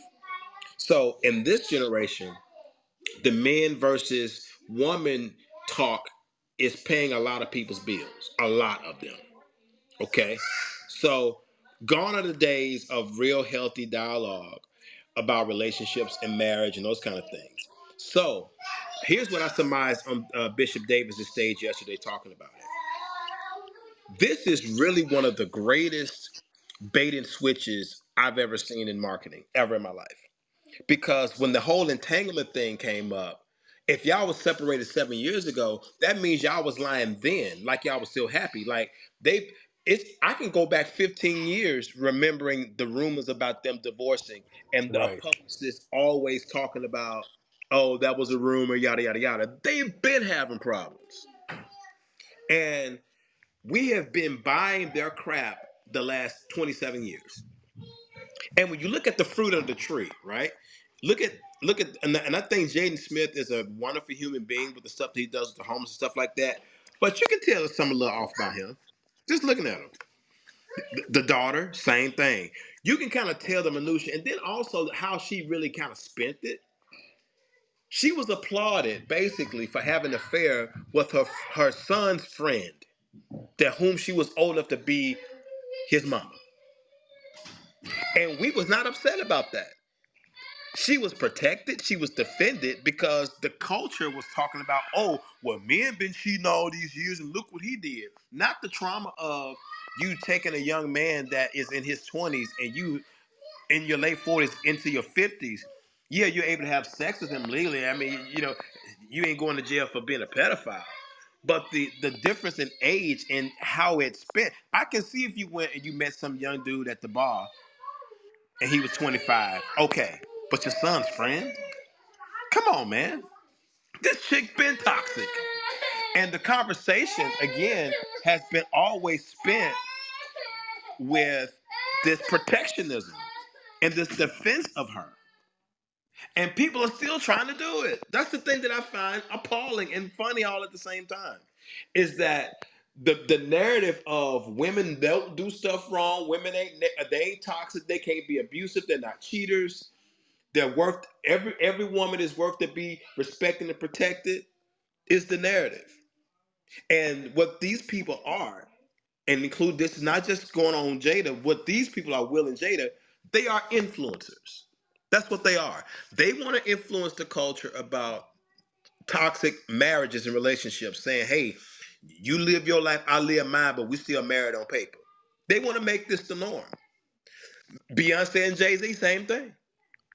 But we don't see it that way because we see it from a space of, well, we know everyday people that go through some of the same stuff. While it may be true, what they're trying to influence is chipping away at the value system of what marriage looks like. That's what we don't see. And I just want to offer that commentary because I was sharing it on Bishop, Bishop Davis's stage yesterday. It was a great debate and conversation. But you would be surprised at the amount of women that are quote unquote successful with degrees and cars and houses and money that's trying to figure out a way to defend this toxic chick. She is all the way toxic. Period. And Pastor. Patton, Pastor It's, Pat, here's my question to you though. As Mhm. a man, and if you were in a relationship with her as a man, what would be your response to that though? First of all, I was divorced to Tail 15 years ago.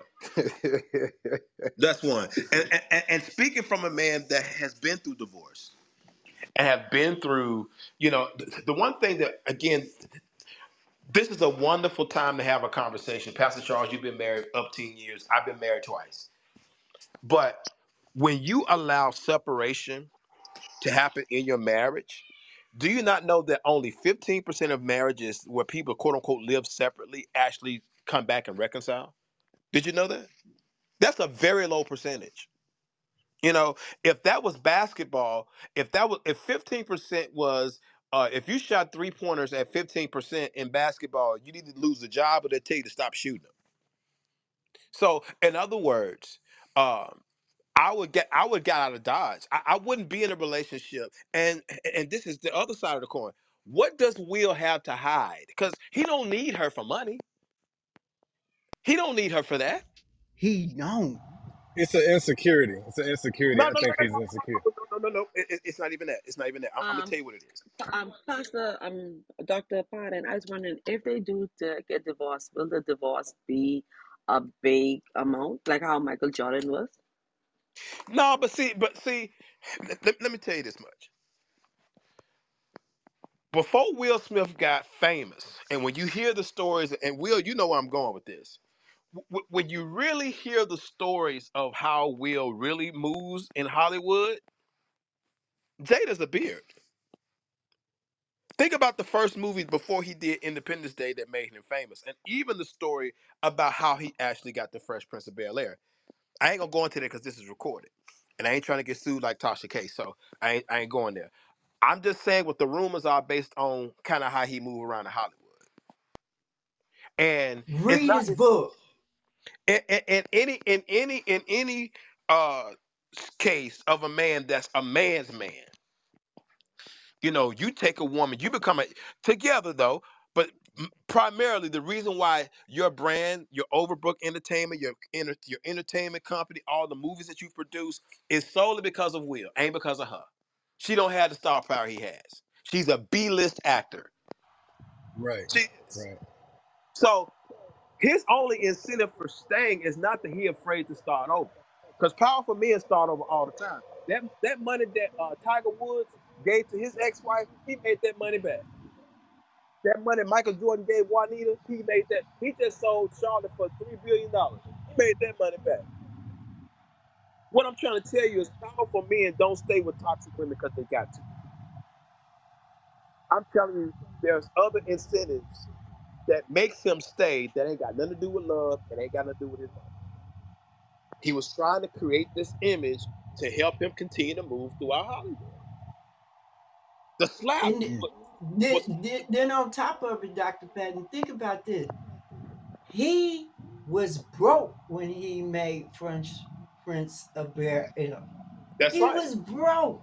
He paid back back taxes by doing French Prince of Bel Air. Yeah, he tell He he tell you so it that back. he'll tell you that he was uh, after he did when he first started his rap career, he made his first million. He ran through all his money when he made that money. And then he was in he was uh, in trouble trying to figure out what his next move was because his rap career was kind of tailing off, and because and here's why because the rise of gangster rap in the late '80s and early '90s basically killed his career. Nobody wanted these bubblegum rappers. Nobody wanted Nightmare on Elm Street. Nobody wanted Parents of Just to Understand anymore. They wanted to hear shoot 'em up, bang, bang, bang, and bang, he and that's wasn't not doing it. He wasn't And he doing wasn't it. to his credit. To his credit. So to that point, acting became a parachute. And when he got Fresh Prince of Bel Air, they talk about how he signed the contract to do the show on a brown piece brown piece of uh, paper bag, and how he got the show hanging out at Arsenio Hall with Quincy Jones. And I ain't gonna go all into it, But there's many people that Quincy Jones has made their careers, and it wasn't because Quincy had influence. It's because some of the stuff that's going in Hollywood that we don't want to talk about. And then when he did Six Degrees of Separation, playing the character that he played. And then his career took off when he got Independence Day. And then he didn't have to do that crazy stuff no more. But he probably kept doing certain different things. And, you know, those parties that they have in Hollywood that Jamie Foxx hosts and uh, Katt Williams kind of tells you about some of that stuff. You would be surprised some of the stuff that people do to make, to make it in Hollywood. You would be shocked. I mean, completely shocked. And it ain't because I don't, cause I watched the documentary of it, and I heard watched the podcast of it. It is deep. They going deep. It's You know, demonic. No, it ain't It- deep. It's very demonic. Just demonic. I mean, so, but but from that perspective, I want to go back to something I said earlier. The whole purpose of this stuff is the influence. They want to influence culture, and and and honestly, Beyonce and Jay Z started it. Uh, Monique and her husband, they started it. This ain't nothing new. People don't want to believe that it's that deep. It really is that deep. Watching Larry Reid and watching Tasha K and all these different people that try to just tell you the tea, and you just kind of follow the gossip because it's, it's interesting. For those of us that have been in media, like myself, that studied media and still kind of dabble in it in certain respects, when it comes to some things that, I, that, I'm, that I'm actually working on even now, there are certain aspects that I see that the average bear is going to miss because they just going to think it's just Will uh, and Jada being what they always been. It's a Hollywood marriage. No, it's influence. It's to get you or the next generation to be sour about a healthy relationship and a healthy marriage because all those years they've been propped up as, oh man, you know, like in Alicia Keys' song, you know, they she she mentions all these uh, you know, famous black couples and Will and Jada is in there. And the whole time they've been toxic. The whole time. The streets been trying to tell us for years. The Hollywood gossipers been trying to tell us for years. We just missed it. And for them, their success covered it up because they had a certain life in the public eye. But when she said they've been separated since 16, then that means your whole red table talk show stuff has been a lie. It's been a lie. And again, for the women that defend it and try to justify it, if I was a single dude and I was perusing these uh, social media streets, I guarantee to you, couple things I'm listening for. First thing I'm listening for. If a woman watch housewives shows, don't marry her. Don't even date her. Don't even waste your time. Second, she That, hold on, not the housewives. If you watch Yeah, housewives, don't. I, am gonna tell you the influence of this stuff. Cause think, cause think about this for, for entertainment with black folks, and, and not just with the housewife, the, the reality show. And, and as much as I love Snowfall, I, I stopped watching Snowfall after the fourth and fifth season. It just got too stupid for me. Uh, but Power, uh, P Valley, look at all the stuff that's on television that cater to black entertainment. None of it is pretty is really healthy. The Housewives show, all that stuff is toxic. Even the stuff we apply. My sister loves Tyler Perry. I can't stand him no more. It's the same toxic uh, buffoonery that they sell for black entertainment. And here's the here's the question. Here's the, I agree. here- here's the question from a critical lens. And I say this because again, I have a degree in communications. I can say this in broadcast communications. I learned in college how to look at media from a critical lens and not just from a space of entertain me. And when I look at the landscape of black entertainment versus what they peddle in the white communities, I'm not saying that white communities don't have their toxic toxicity in what they sell because this is America. We get it. But for us, there is no diversity. If you if you use hip hop as an example, in the 80s and 90s when it came out, you had Brand Nubian, you had NWA. You had uh you had a, a balance in between I could get some conscious hip hop, I could get some foolishness. I could get the Fat Boys. I could get uh Eric B and Rakim. Uh, I could get um uh uh Kid and Play. I could get the goofy stuff and the fun stuff and the dance stuff, and now we don't have that anymore. It's my booty hole brown and my cooch is pink. That's what I'm we got. so weird. We got and, and, and, and, and guess, what we guess, guess what we're not doing? Guess, guess what we're not oh, doing? Jesus, man. Here's what we're not doing, in the, even in the church. What we're doing is we're doing everything that we can to be relevant to the culture instead of being prophetic and saying if we're going to be peculiar, we have to say, look, that's cool, but over here, this is what we do. And we're not doing that anymore. There is no balance. And not only just in the in our community, but overall in the world. There is no more liberal conservative. They do the same stuff. There's no more uh, Democrat and Republican. That, that stuff is gone. So the influence is what you got to understand what's going on. Even down to the drug culture in America, Breaking Bad. That's the white stuff.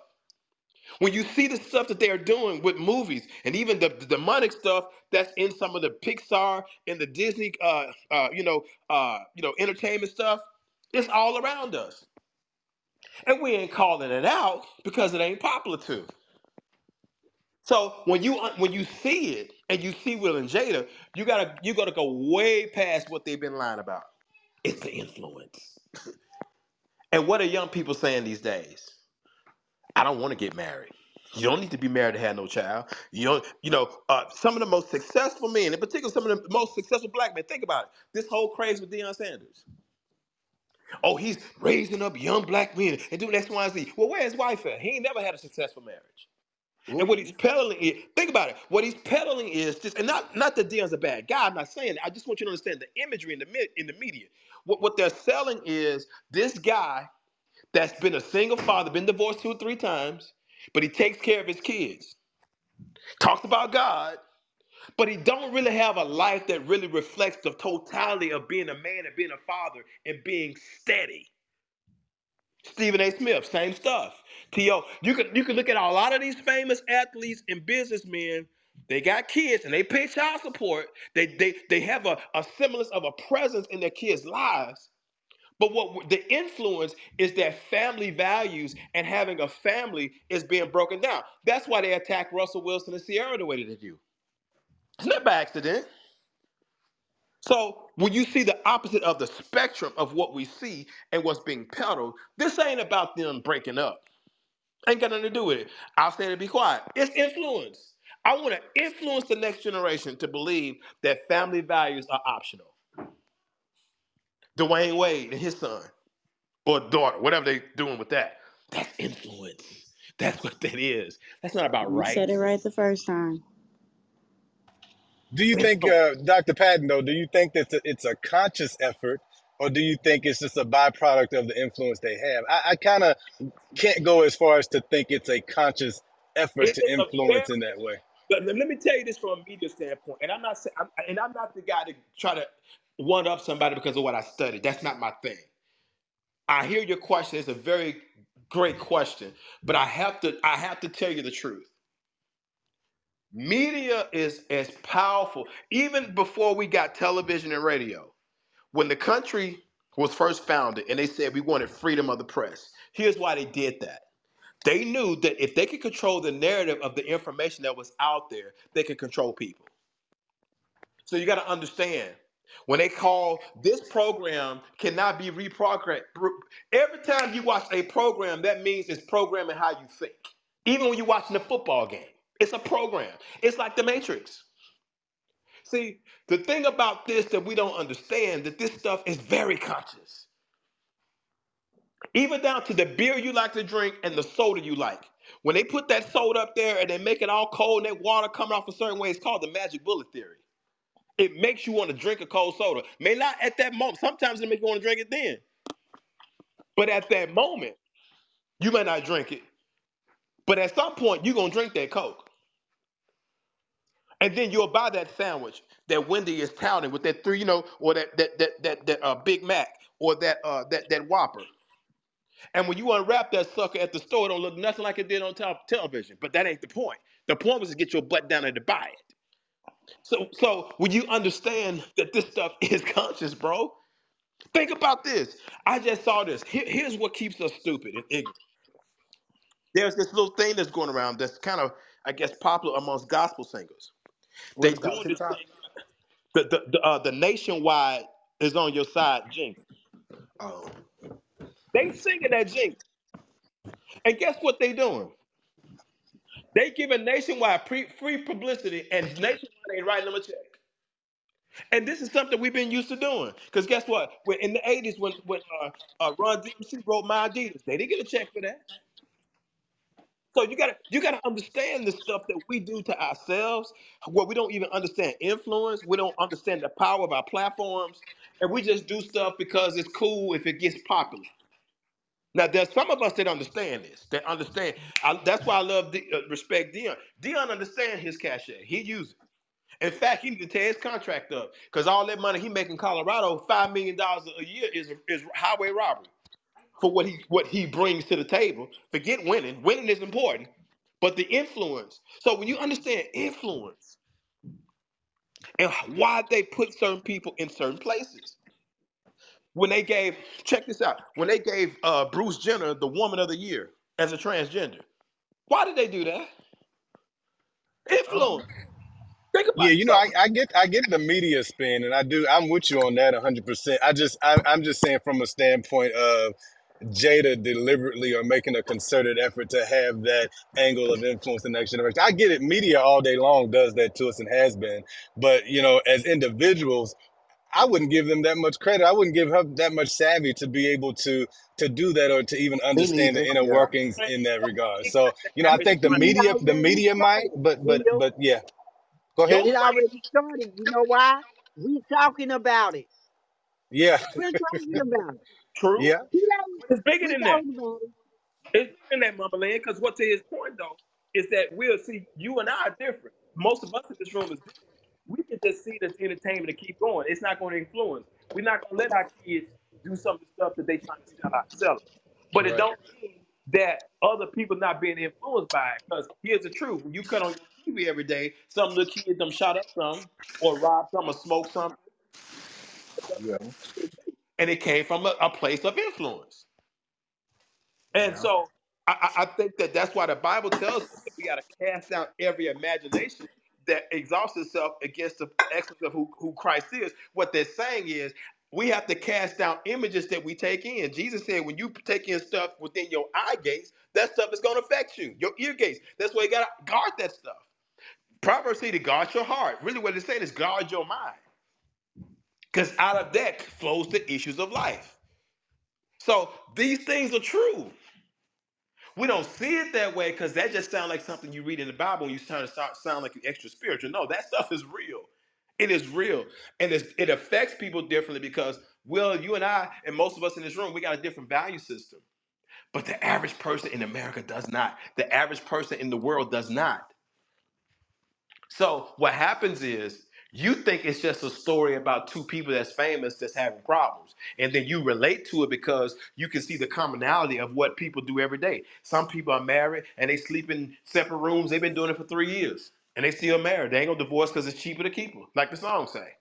That may be common, but why and that you may know Another thing I was thinking, you know, it's just like everybody with influence does not seek to be a role model. And that's the sad part is that they have so much influence, but they could, now I, I'm just taking a different stance, but they could just be living their best life, living in their truth and sharing with the world. I mean, it, it might be for her that innocent, that innocuous. I don't know if it is or not, but she might not even seek to, to be a role model or to care. I remember Charles Barkley saying, his goal was never to be a role model. Don't look at me as your role model, as he said. I do any and everything. You know, so it could be one of those things that you know they But have the influence. Charles, make sure you quote him right, because his Jada just shoot her shot at this point across the media. hold She's trying to shoot her But I shot across the media. I Quote me, doc. Quote him, Doctor Patton. I might have got it. I might have got it. I, I, I'm re, thinking I about re, 20 years ago in an interview, but something to that 30 years. effect he said, right? Something to that effect he said. But but you want to know? I respect Charles Barkley when I heard him say that. Yeah, I respected him for that because that was his point of view, his truth. You know, and people got mad at him for saying that, but he was telling his truth. Don't look up to me. But here's what he was trying to say. Here's what he actually said. What he said was, and it was so powerful and radical. And I I loved Charles Barkley back then. Me I too. still I still hate he didn't win that championship against the Bulls. I loved I loved Charles Barkley then. And I loved him even more when he said what he said because I heard the full context of what he said. Because at first, I was a little taken back by why he said it, but when I heard the full clip in context of what he said, I said, "Well, what he said was really wrong." And here's what he said: He said that I am not a role model. He said parents should be role models. He said teachers. He said police officers. He said people that had direct influence to people's lives or kids' lives every day should be the greater role model. That's what he said. And the reason why I got him in trouble was because, again, the influence of the system. The influence of the system, especially in those times, which we still see now to this day. He was a famous basketball player making a lot of money and he was endorsing the shoes that he endorsed. I think of the Barclays. I don't know if it was Nike or whatever shoe company he was with, but they was trying to get him to do that, and he wanted to do that because he wanted to show, even in his platform, and he made a lot of money. He wanted kids to buy his shoes, but he wanted them to know, look. You can be more than a hooper, and you shouldn't buy these shoes if you can't afford them. That's really what he was trying to say. It was his silent protest while making the money because he had to do both. So when you understand the psychology of it, even to this day, 30 years later, there's certain stuff that Charles Barkley said that is very radical, but a lot of it is true. Some stuff I don't agree with, but for the most part, there's a lot of stuff that Charles Barkley says that ruffles feathers and he shakes the cages. Here, okay, check this out. When Colin Kaepernick did what he did, and he took the knee, and he told why he took the knee. It didn't matter why he took the knee because the narrative in the program is that you never disrespect that flag, or that's what they say. But white dudes been burning that flag in protest for years, and nobody never done that to them. Now the difference was he was an athlete, and the trip and the other difference was he was a black athlete, and it was in those certain terms, nigga. You do what we tell you to do because you make millions. See, we we find out what the what the what the game is outside of the millions because it's about the control, it's about the influence. So when you understand it from that perspective, we cannot ever ever mis uh, misunderstand or misconstrue influence. Jada Pinkett Smith knows exactly what the heck she's doing because there's only two things there's only good and evil, there's only light and darkness. And when you spread darkness, you're doing that on purpose. You're not living in a truth. You're living in a falsehood that you're helping to actually influence other people because you know not only is it going to make you money, but whatever higher power thing that you serve that's demonic, that's what's pulling your chain. Look at the music industry for what it is. Look at the whole entertainment industry for what it is. We don't want to go that deep. Larry Reid and those cats are not going to go that deep because they're going to make their money. They're not going to tell you that stuff. But for the rest of us that have studied media, have seen these things for years, and we understand this, we're not shocked by her saying this. To me, it's a move on. It's a great thing to kind of chop it up with you guys. I love y'all. I love talking with Bishop Davis when I'm in the room and when we can we can chop it up. But the truth of the matter is the collateral damage of the people that are easily influenced, mainly single black women. Think about it. Single black successful women that say they have the most trouble finding other black men. That is the biggest influence, and that's the biggest detriment. And and, and I, I I can't be conscious enough, or at least I, I can't bury my head in the sand and not say I don't see it. And I just tell you to, I would just say proceed with caution.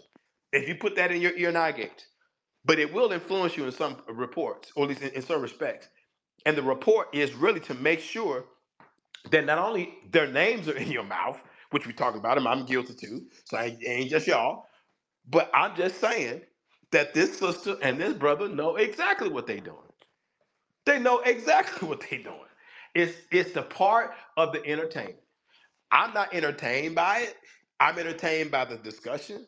I like, you know, mincing uh, uh, wits with intelligent people and how they see it. But I'm telling you, you better watch in the coming days, in the coming years. You're going to continue to see the value system toward marriage continue to deteriorate. It's already there. They're just pushing the envelope. They're just pushing it further and further down the agenda. And it's happening, and we're talking about it. And most of us don't admit it. We just think it's entertainment. It's an agenda, and it's it's about the influence. Period. Mama Lynn, you read the book. What is their belief system? Like, what I, I I never really delved that deep into them, really. But what what is their belief system? Did he talk about it at all? His spirituality? Uh, I haven't finished the book. I started the book. I might have to go back and finish the book. But he basically starts off about his childhood. he had a very toxic relationship with his dad. It was very toxic. Uh, his dad was a real abuser. And Will was always trying to be the peacemaker in the house. You know, as kids, uh, you kids take on the persona, it's my fault that my parents are acting like this. Or if I do this or do that. And when he talk about his father uh, had them out there laying bricks, and if they didn't do it right, he tear the wall down and make them do it over. That's true. It's true. Um, he he do go through to a therapist because he had to work. He do believe in God. That I can say he do, but he had to go work through a whole bunch of demons, as we want to say. He had to get rid of some stuff, break some stuff, and he's still going through that. So you know, and and I think some people when they know you came and, and Jada, she came up in a toxic relation family too. Her mom and daddy both was drug addicts. That's hard. Uh, her mother talks about it. I love her mother because her mother's so upfront. But you know, my thing is quit tearing down the black marriages. It's some beautiful. I wish um uh he was still in the room, but he done left. Cause I would love to hear his per- perspective on this too. Uh uh Pastor Jerry, you we we, we cannot let other people influence our lives. We, we can't. We can't. We can't live theirs. They can't live mine. Lord knows. I I wish somebody could live my life when I was going through cancer, but I don't really want that. Wish that on them. I don't even wish it on Satan himself. I'm sorry, but I look at it as it, it was a blessing. Cancer was a blessing because it, it, it woke me up it it it it it, it put me in a whole new mindset who God is. Who is God? Who is God to you? So, you know, uh I, I'm putting my disclaimer out here. Men, don't be going around here slapping your women. Don't be doing that. You know, I it was just a thought in my head that I've been wanting to say ever since I first heard it. You know, people were calling me yesterday. I don't, I don't care. I really don't. I really don't. Y'all done live with this for all this long. Hey, you could have kept li- living it. Rumor been out there for years. Y'all was talking about getting the divorce or whatever. I already knew. Will said he wasn't going to divorce again. Jada said she wasn't going to divorce. So it is, but it is. I really don't care. I care about your soul, but I don't care about nothing else because I don't live in the house with you. That is not my problem, not my issue. Here I am in my 60s and I do want to get married. I'm just putting it out there. I do want to get married. Maybe it'll be in the cards one day. I don't know. But Well, well, before you get married, Ebony said you need to go get the uh, driver's test.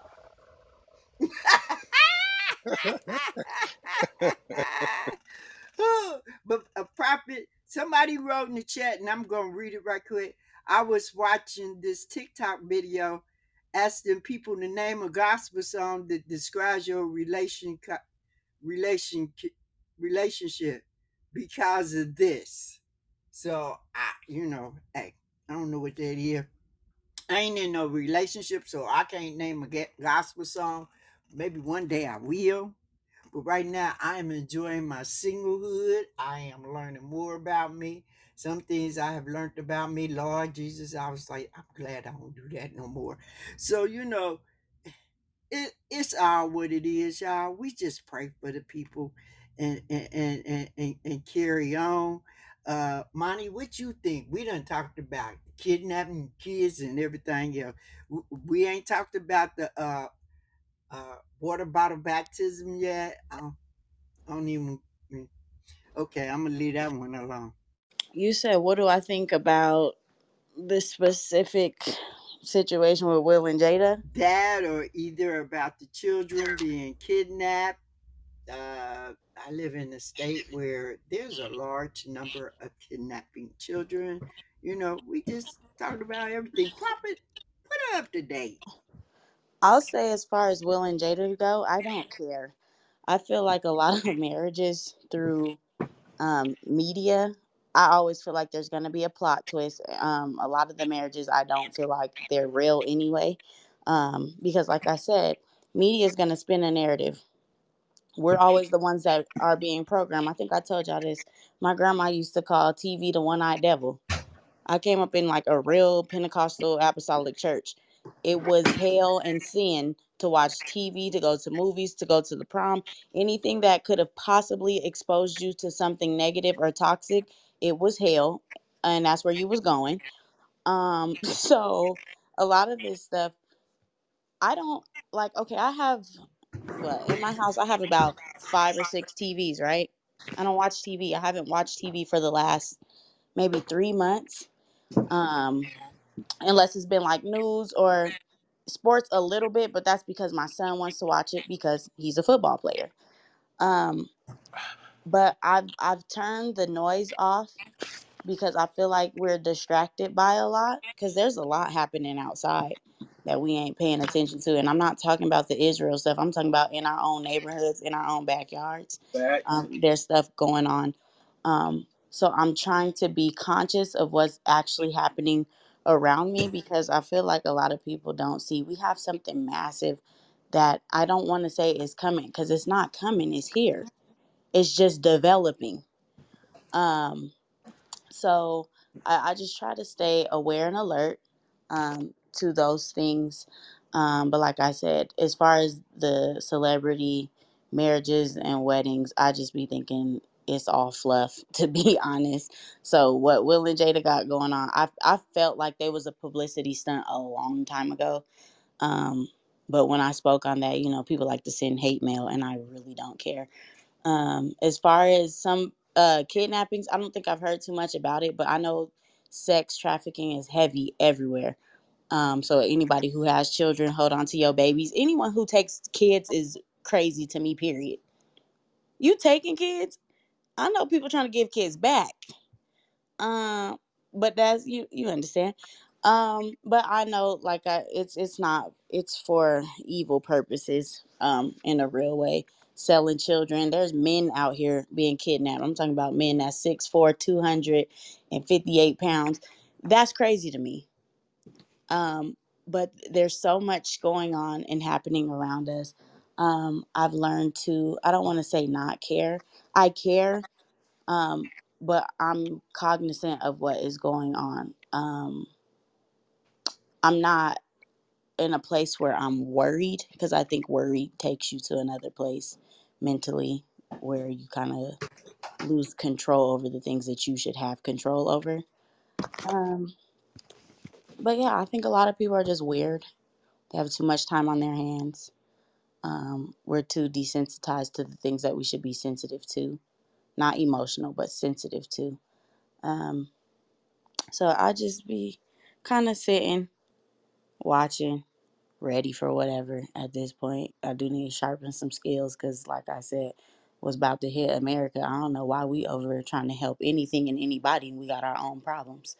Um, I tell people pay attention to what is being said and also pay more attention to what's not being said. Um, I know we've been told a lot of times, oh, we're broke. This is America. We're broke. But we sending money, guns, and resources That's like when your mama said, I don't really have the money for that. But you just bought all this stuff. What is you talking about? It's not the math ain't mathing.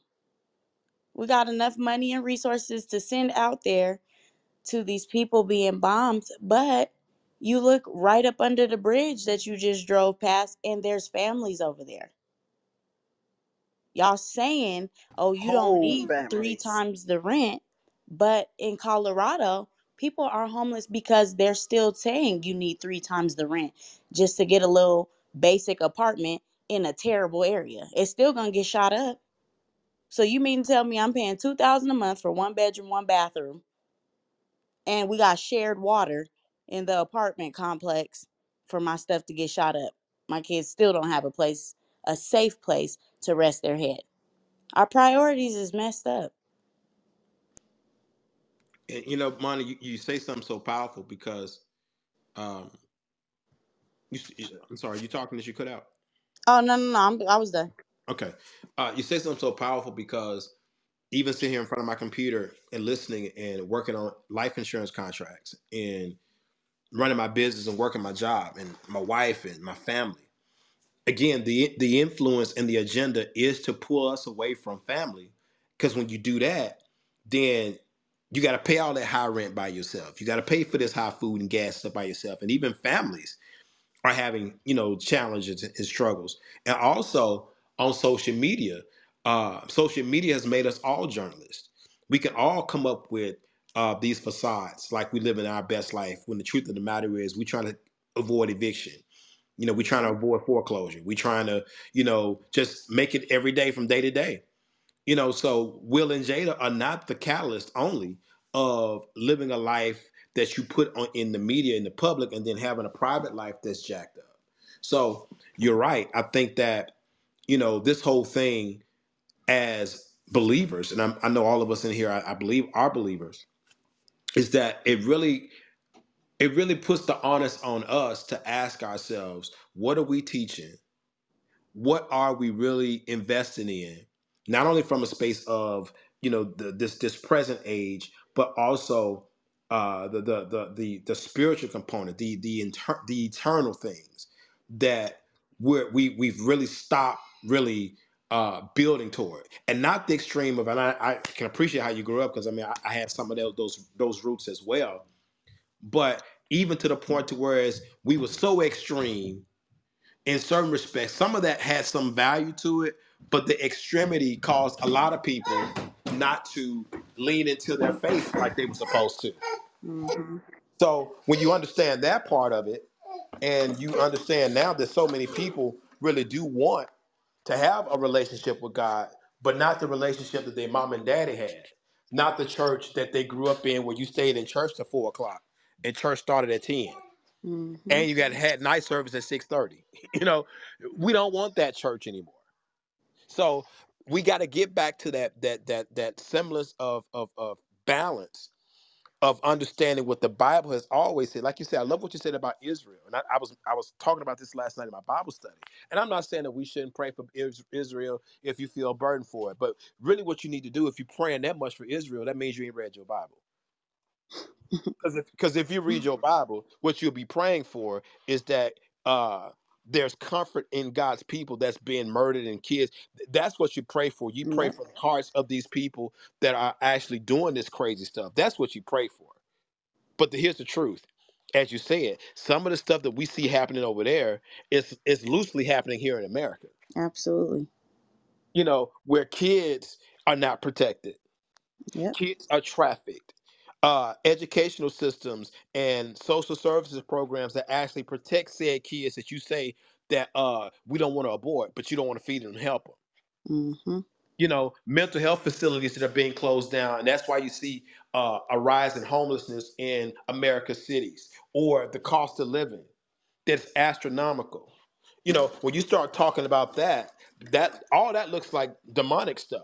That don't look like the kingdom of God. Because I can assure you, there are no homeless people in the kingdom of God. If the if the prayer of Jesus was real to us for real, as it is in heaven is, I mean, on earth as it is in heaven, some of the stuff that we fight about in America, the the the, the country that says and touts itself to be a uh, Judeo-Christian nation, we wouldn't even be having this stuff. You got nations that don't even tout those values that have universal healthcare systems. Hmm And when you find out why we don't have it, it'll blow your mind. It would blow your mind why we don't have it. And the thing about it is, you can tell those that tout those values that don't know God for real. Because if they did, and if they feared God, some of the stuff that they block and some of the stuff that they do, they wouldn't do.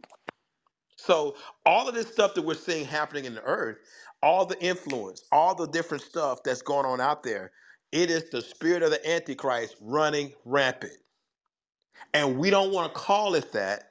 You know what we want to do? We want to have our conferences and meetings and shout and speak in tongues and be fundamental.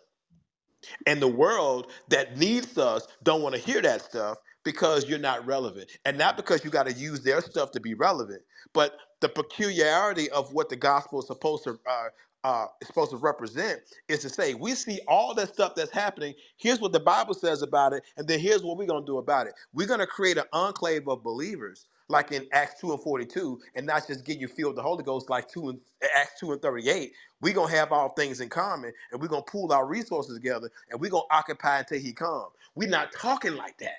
Yeah. So And the, that's the problem.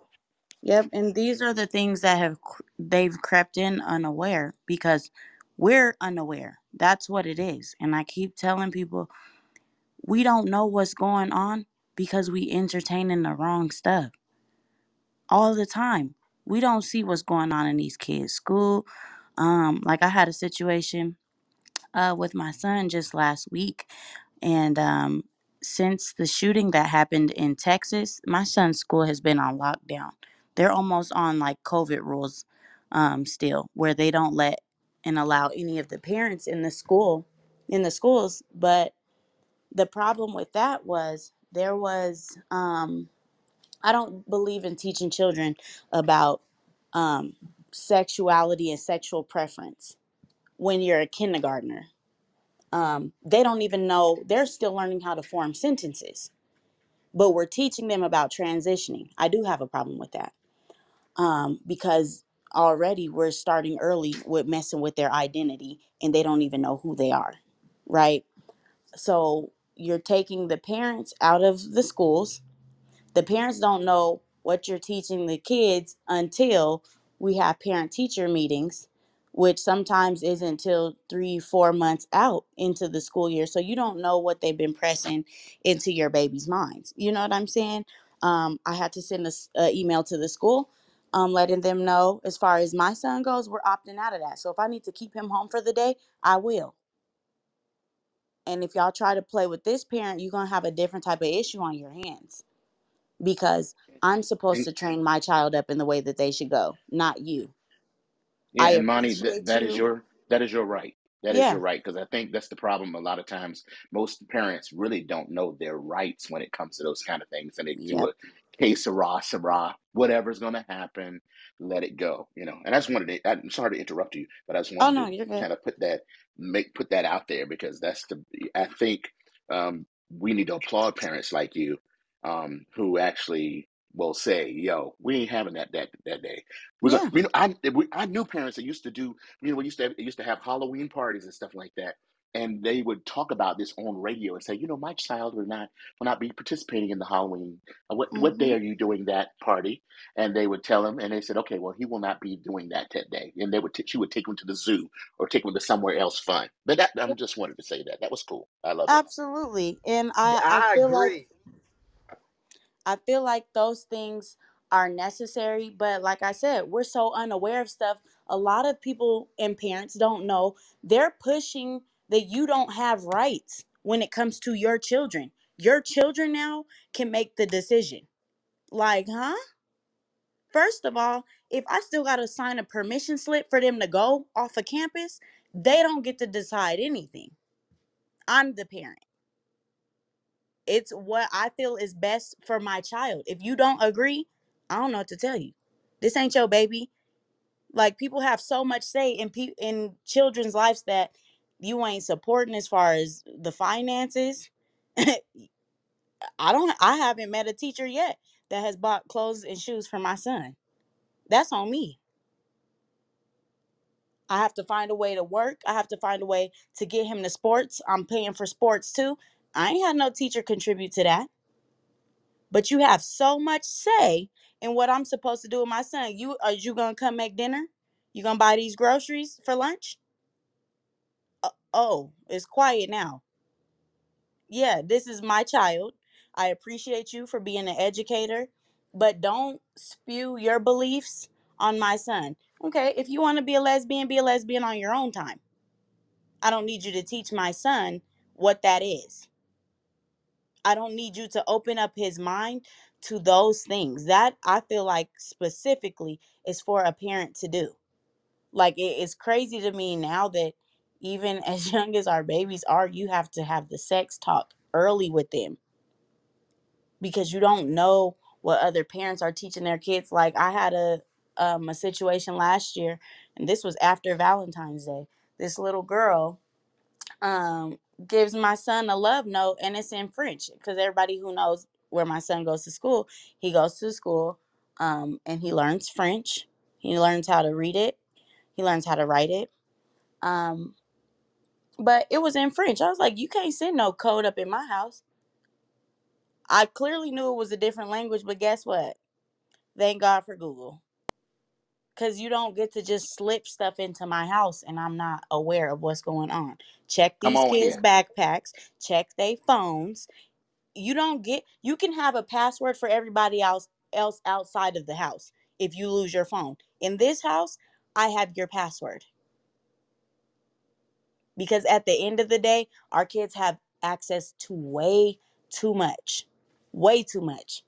Literally at their fingertips. I know my daughter-in-law went after the school when they started trying to teach the kids yoga and calling it mm-hmm. mindfulness. And she said, I'm a mindfulness to you. They're Yeah. not doing it. Yeah. And We that's don't what believe they in that.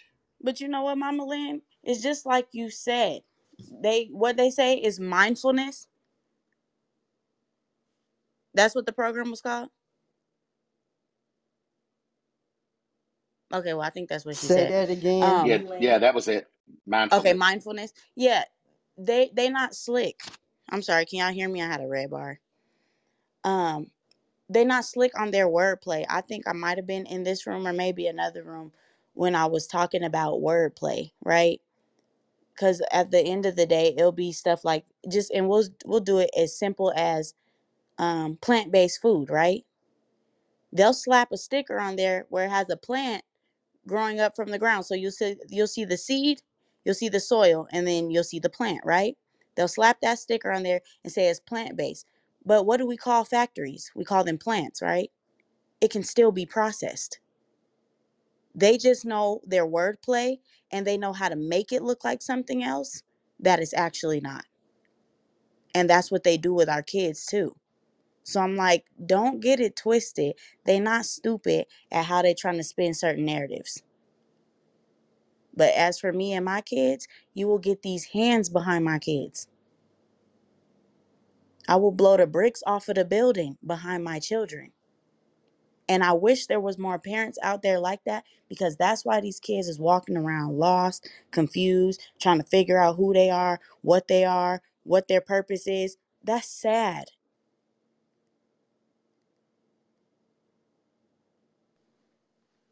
You know the problem. You know the the problem. Really, the real the big problem is with this is that a lot of times most of us um, have relied on allowing the school to be a daycare center, Mm-hmm. and they out of my face. Think, okay, they're out of my hair for for a few hours, and now let me let that whatever Come they on, say Pastor will be all right.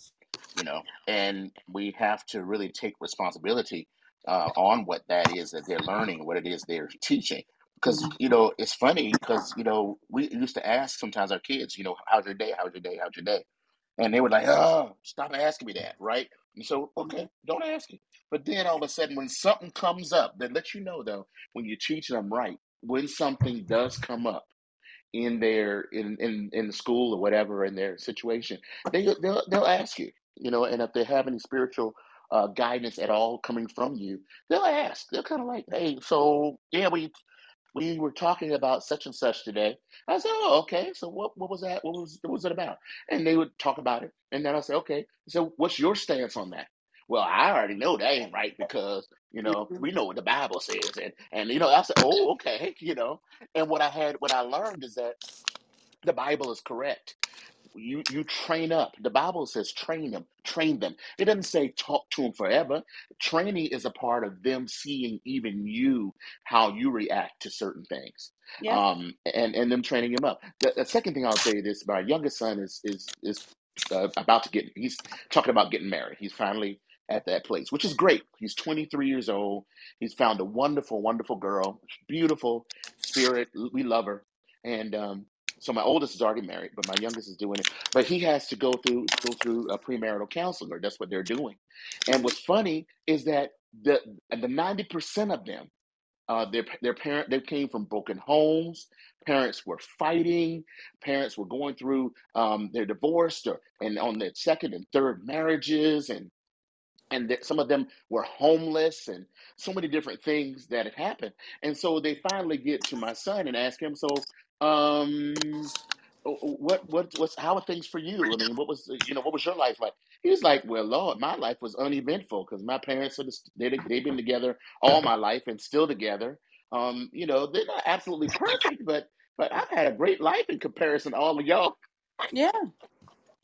and i said all that to say sometimes you don't even realize um maybe sometimes until later because he's never talked to us about um life and marriage and he's never talked to us about that kind of thing but coming out of it you see that the training was happening because they've been watching Mm-hmm. um and and the, my reasoning for being in our marriage was not just because I love my wife which is which is which is a main great art, you know but I also um because you know even when you love somebody you you sometimes don't like them you know? There's things that's going to happen in the midst of relationship you know? And um and and and when those moments happen we never let them necessarily see that. That wasn't something that we allowed them to to have audience in. It just we just didn't do it not because of not because we were so great.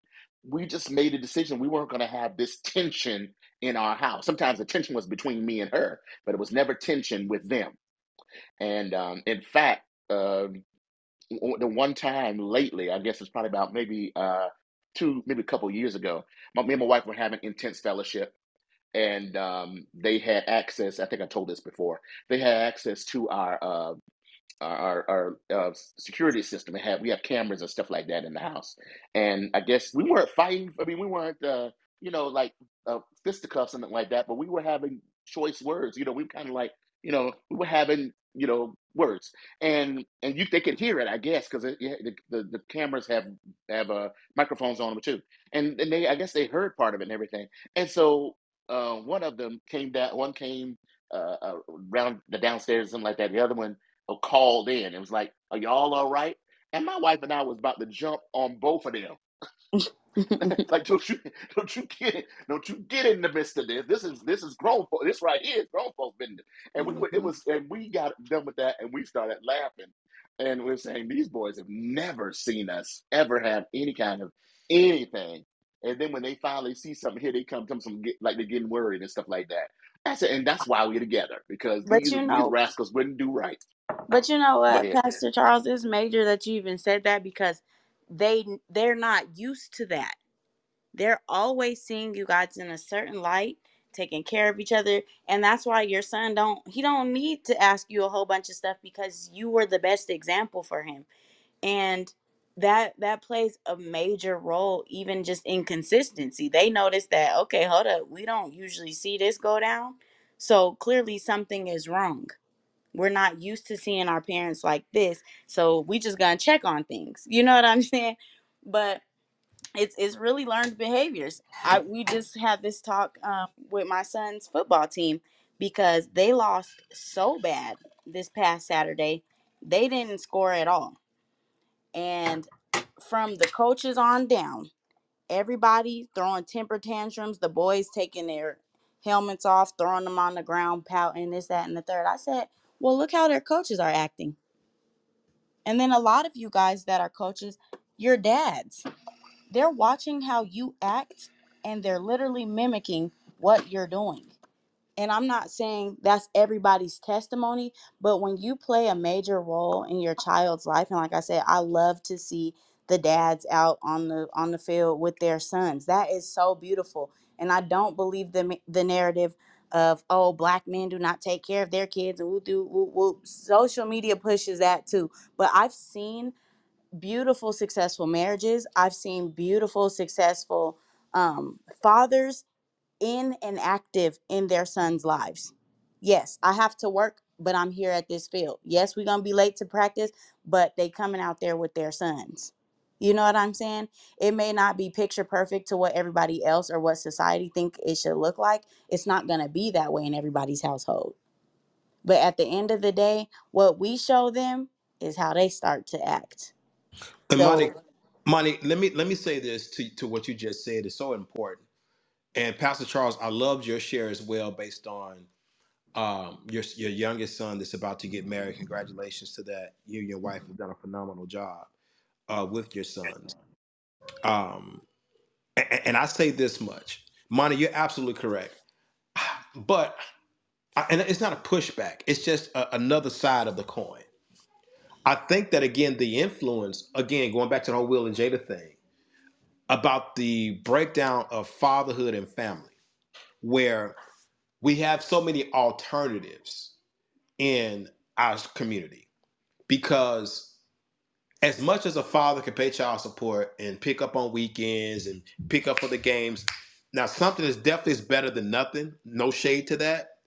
But the highest potency of fatherhood and manhood is and, and shameless plug i'm writing this in my book as we speak the greatest thing about a man and his and, and, and his uh, his call is his presence.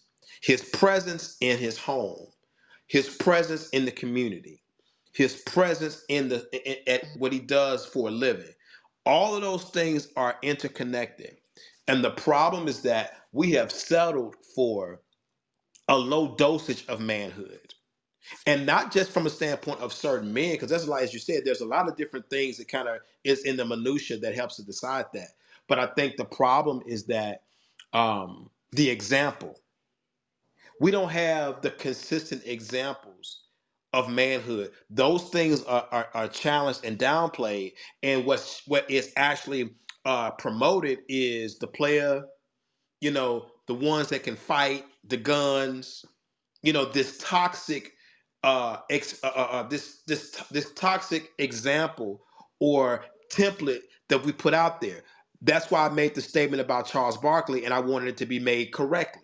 Because what barkley was actually saying he himself who did not grow up with a father understood the importance of what a real role model was because he didn't grow up with one so the problem is that even for those of us that have fathers, I mean, Mama Lynn mentioned, uh, you know, Will Smith's father.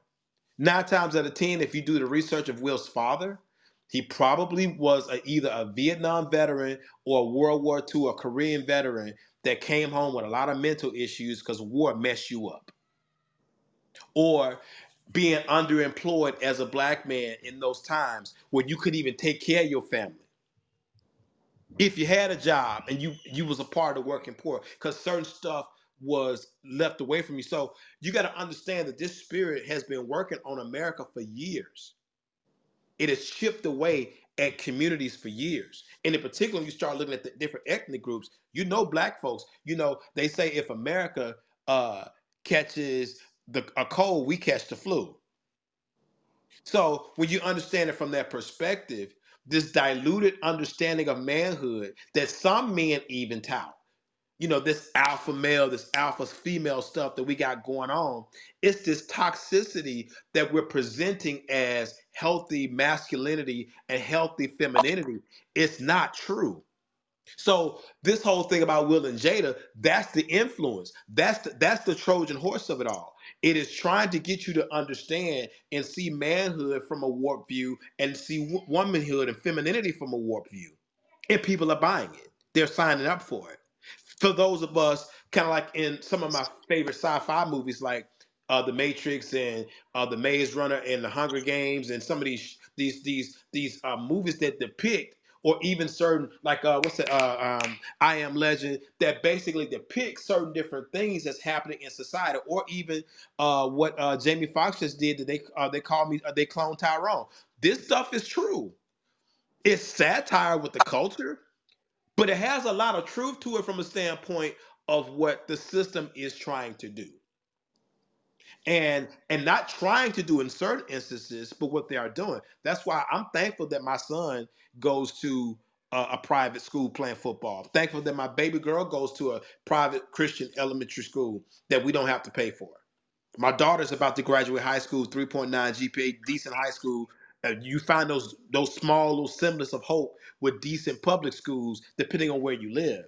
But when you think about those of us that are not privileged from an economic standpoint, a socio-economic standpoint, they get left behind. And guess what happens? That gulf continues to grow. And we can't shout over that. We can't prophesy over that. We can't sow seed over that. What we got to do is is that we have to galvanize and have these uh, these tough conversations to understand the the attack on our communities and the assault on our communities. And as preachers, we just can't keep t- telling people. That's kind of like what you were saying yesterday, Will. Nothing wrong with the shout, but your sermon just can't be "He gonna bless you every week." Cause You know what, Dr. Patton? I also thought about this. Look at Denzel Washington and his wife. Mhm. You don't hear their business. Yeah, but see, they, their marriage is very healthy, and and Right. what they and, and they live their life in a, in a place that's very private. But when they do let you in, you can see that their marriage is healthy. From a standpoint of when he tells the story about his wife paying for the first date, we don't even talk about those, or we don't talk about Latanya Richardson and Samuel Jackson, where she put him in rehab Right. hmm you know you know you know so we don't so so to hold these people as the influence really tells you what the agenda is i'm sorry if you can't see it i'm praying for you but it's not just entertainment it is literally entertainment and again when they, when they say you watching a program they are programming how people think. It don't affect all of us at the same time because some of us got our righteous minds. Some of us have been shielded and sheltered to a way that we can understand reality from what they're selling. I get it. But there's enough broken homes. There's a mu- there's enough broken communities and underserved communities, uh, not just of color, but but just of all walks of life and all ethnic groups that are buying into this stuff because all they see is kind of like what they did with the drug trade in the 70s and 80s in our communities. That was The drug dealers shame saw it. there. Yeah, but see, the thing about it is, here's the thing that we have not woke up. And, and, and- and that's why I love to have these conversations with the, the so-called intellectuals when they like to attack the church. I say, okay, well, if we're gonna talk about the mega church, how come you ain't talking about the dope dealer that never put no real money in the neighborhood after they made all the millions? How come you ain't Right. that Off of y'all. Right. Right. Right. Right. You know, they ain't built no community centers. At least the churches did build a church, and, and, and a lot of churches put gyms and let people come play basketball. What did you niggas build? I'm sorry, did I say that word? What did y'all build? And it'd be the same for the strip clubs too, because y'all show spend thousands in the strip club, but you don't expect them to do nothing when there's disaster. So, No, go get your rent But money you back. know, but you know, it is really sad, and I have said this before.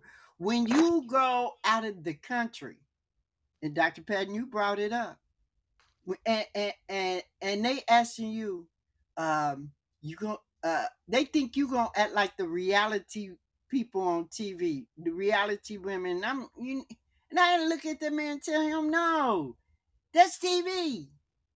That ain't real. Come on now. and see, and see here, And here- they believe it's real because they go down there and film that stuff, and that's how they act. But But Mama they Lynn, think yeah, everybody come down there gonna act like that. Lord Mama Lynn, if you don't mind me asking, how old are you? If you don't mind me asking, you don't have to tell me if you don't. Mind. I'm 68. I'm proud of it. I am 68. Okay, okay, okay. I, and I'm just saying it respect because your son is one of my good friends. I just talked to him the other day. Um, but the thing about it is, I can remember a time because you know you're old enough to be my mama. I can remember a time that with television, they were very cognizant of the stuff that they put on TV. True, and I was very cognizant of the things my te- my children watch. Ask Micah. Ask And, Micah. He'll tell you. and, and think about it. You had all them sitcoms that had families. It started to kind of go off the rails with stuff like Three's Company, right? A few shows that that pushed the edge and the envelope that was still funny, like Alice, Right. You know, because Alice, you know, she had her son, and you had the sassy, uh, uh, what was her name? I can't think of her name. Uh, the Kiss My Grits. What was her name? Uh, Uh, Joe. Dang. Uh, uh, uh, uh, I can uh, see her face. Flo. I can't. Yeah, Flo. Flo. Flo's character, the sassy single chick, You know, we saw those little images, but you had again the balance of, you know, Maude and uh, even though Archie Bunker was racist, you had him. It was a family structure. Then uh, the Jeffersons was the spinoff to that to put a, a black successful black man to be racist, and then the show stayed on the air almost ten years, but you saw the evolution of George's character, right? Right. You know, uh, so because you could see that the show evolved with how society had evolved. But you know what? I I uh what was that with uh uh uh uh dynamite? I Oh, uh, uh, uh, good times. good to I had to stop watching Good Time. Anytime you need a payment. Yeah, Yeah. because they they they they were too they never could see which was true, but uh, some people did come out of that poverty mindset. But the, the theme song was depressing. Right? Yeah, but the, That but made the, me not want to watch the show. but the show, Right. the show was really real life for that. So, It was. oh, okay, uh, right. but Living okay, in but, the projects and all of that. but the thing about the show, I'm like I'm that, like Monty though. That show just made you. The theme song just made you like you You feel was like it's a rainy day and you want to pull up a blanket and just watch. Like you just want to binge watch Good Times with a box of tissues and a, some some right? At cookies. this point, Because it be, be it could be so sad, be Yeah, so sad.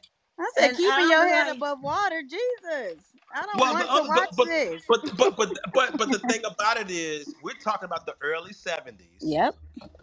and we're talking about a time, and that is still existing in television, by the way, because Yep. Malcolm Jamal Warner and um, Eddie Griffin talked about it when they had a sitcom, where a lot of these black shows still have a bunch of white writers. Mm-hmm. right, And, and, and what happens is that instead of having black writers that could basically depict black life from an authentic place, you have a lot of bunch of white dudes and white people writing our stuff based on their stereotypical view of who they view us as. And if they're racist, that makes it even worse. right. So, so when you understand it from that perspective, I won't say that Good Times was all bad, but when you hear uh, the guy, uh, I can't remember what his actual name is. With Chadwick, he he he he told him he, he couldn't do the soap opera thing because that wasn't his life. He don't know nothing about being they no, you know. understood that they had young young black men that watched that show, and I and I get it. It- It's two it's two dualities to this for me, because Michael, though he's the Michael is the one that's the brainiac. Michael is the re- revolutionary. So I think that JJ as the clown went across as a certain way, and that was the hit. And what James didn't like was the fact that okay, we're all actors, and the storylines can be uh, much better than JJ and some of his foolishness. Mm-hmm. And Right. and so, but but here but here here's the duality of that.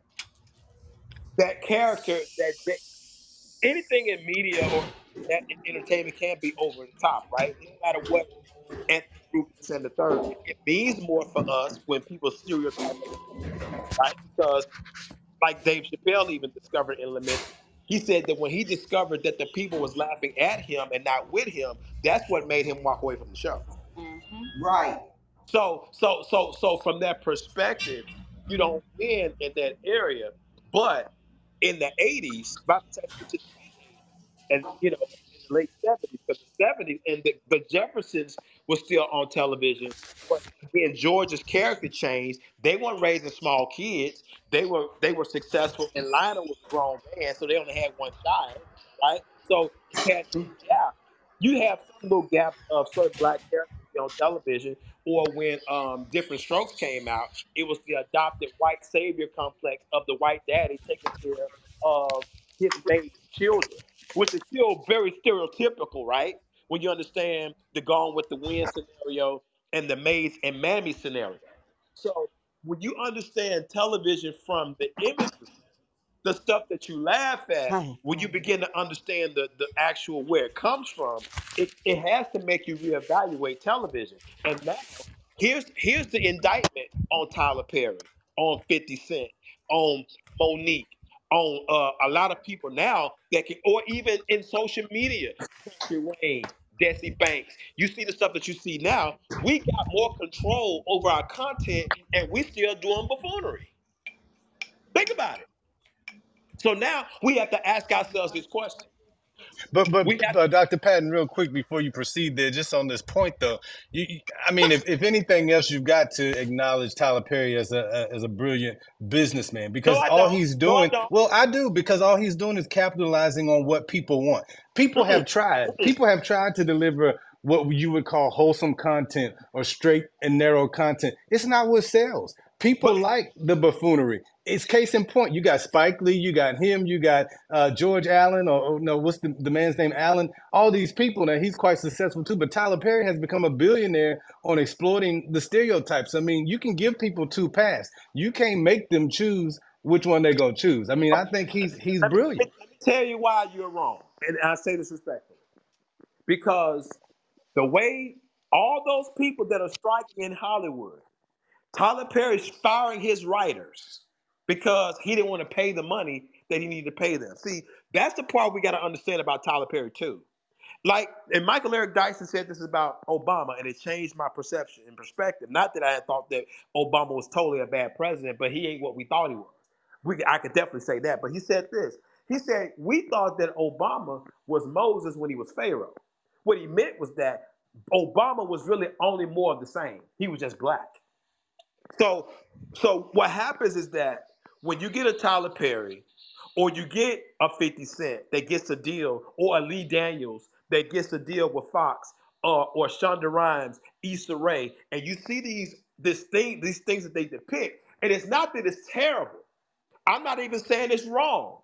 What I'm saying is that when you have the power to create content and you still do the stuff that you say the white people are doing, that's telling. And then to your point, here's what you're saying, which I totally agree with, is that now we have to ask ourselves the appetite of what we are entertained by because we only are entertained by the buffoonery. And that's just not black folks. That that that's America. But here's the other part of that. It it hurts us more. It, it means less more because you know in the white circles they got Hallmark, they got other networks that they create to create certain uh, wholesome family type shows to continue to help support and uh, undergird their communities with the right imagery. We have not created that. So here's so so then if so on, so if you let me finish. What I'm okay, saying is okay all right. when you understand the history of television and you understand it from a space of not only making money, but also depicting the images that you want to depict. And now that we have more influence, we have more money, and we have our own uh, uh, prowess with media, there should be, it's kind of like with anything else. If I want a family show, I should be able to cut on a network and say a black network and say, this is going to be the wholesome family stuff that we get. If we want adult entertainment and not just sex, when we talk about adult stuff that's real life, that's dr- dramatic, and those kind of things, because even Mama Lee could attest to this. When I was growing up in the 80s, you couldn't watch Dallas. M- Mama and them wouldn't let you stay up past 9 o'clock because Dallas was going to be on TV. Or what was the other show? That Uh, was off limits. TV, right? Uh, even when the quote unquote when the stories came on or the soap operas came on with grandma, now y'all go in there and play because mama about to watch her story. See, wh- what I'm saying is the the the the uh the the, the disrespect of how we have more control over our entertainment now over the last 20 years. I, that's why I can't applaud Tyler Perry because even when he did the um when he did the uh, what was it the, the Why Did I Get Married movies, they were good movies. But the last movie, he has a woman, a dude coming out of a cave. Why? What's the agenda for that? When you're talking about marriage and healthy images in Black America, or as Spike Lee pointed out, and he was right, your whole persona is you dressing up as a mammy character. That's toxic and damaging because the white man Lionsgate will write you a check to depict that. They'll do that. That's not success. So Well, I let, let me if, hold if on, listen, li- hold on, li- listen to what I'm saying. Listen to what I'm saying because I hear you. I those hear you. images, those images. I just told somebody this the other day. We were arguing about Deion Sanders. And we were talking about, oh, Deion is going to be able to go to the SEC. I said, here's why he's not going to be able to. Because Alabama, Auburn, those kind of schools, they got boosters that make those decisions, not the president and not the AD. And what happens is those kind of white men with long, deep pockets get to tell you who they want. And he ain't one of them. And not just him, but black coaches in general. And if they do do it, they got a shorter leash than the other guys do. What am I saying? I'm saying that you got to understand who writes the checks controls the narrative.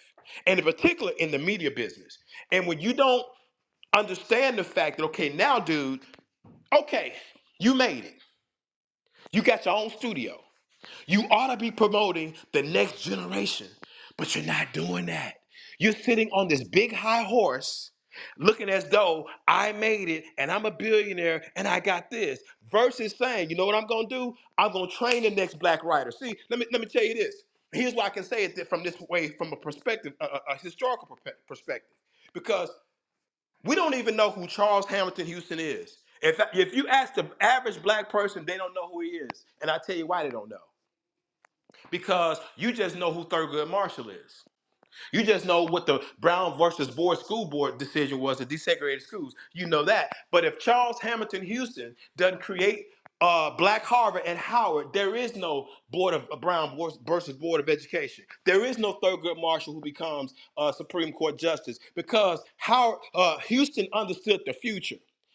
Our generation of successful Black folks, very few of us understand the next generation and we don't leave the breadcrumbs for real for the next generation. That's the problem. And if we're continuing ourselves, now that we have more control over content, and we're going to use the excuse that buffoonery is the only way to make money, when Bill Cosby has already proven that's not true, because he did it at NBC and he had less resources. That's an excuse, and I don't accept that. I don't accept that. And I love Tyler Perry. I, I say that from love.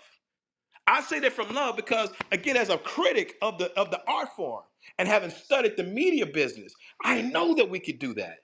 And I'm not saying that everything has to be about God and church. I'm not saying that. I'm just saying, even with hip hop, all about black entertainment is not diverse. It is the same stuff because it makes money. And when mammon is your God, you'll do what you need to do to make money.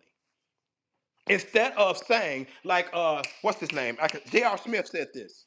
He said, Man, I realize now that I've retired, I could take $60,000 and blow it in the strip club. Instead of, like we were talking about, the, the it- it- it- at least with the Italians and the Irish and the Jews that had uh, criminal enterprises, at least they built their communities. We didn't do that. And we had the money to do it. Instead, the big drug dealers uh, in Detroit, in Chicago, in LA, in New York, they moved to the suburbs.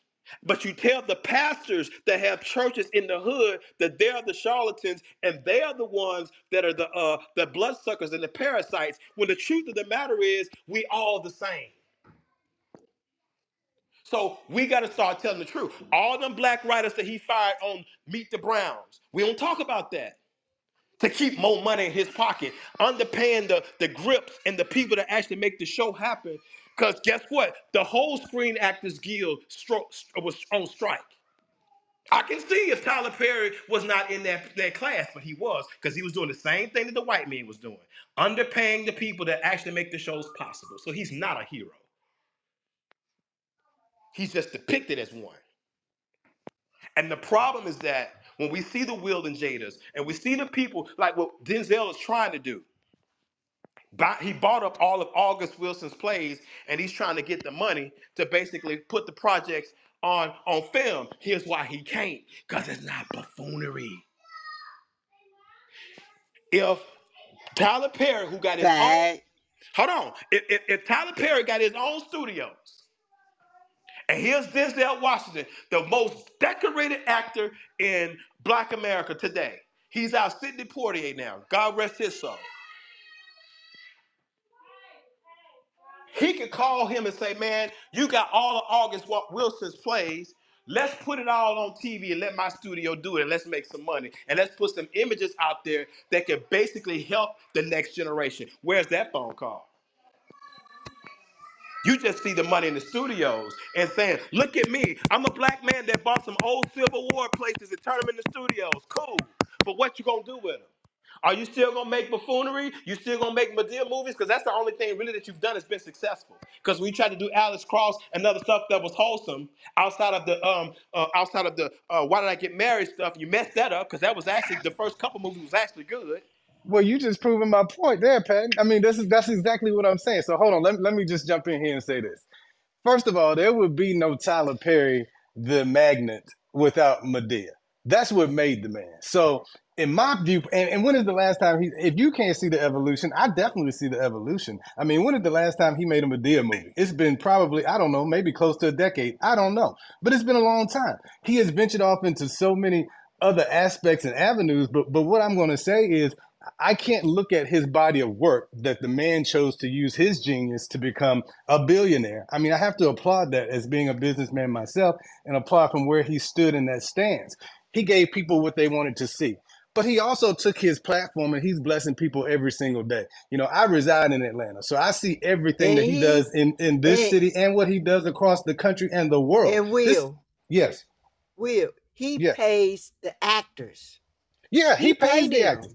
And even the ones that, didn't. Sorry. Absolutely, absolutely. He, I I can't say that that man does not give back. I can't say that he is not a philanthropist. But what I, I can agree with you on the fact of the content. It might not be palatable to everybody, but all he did was provide people something they wanted to see.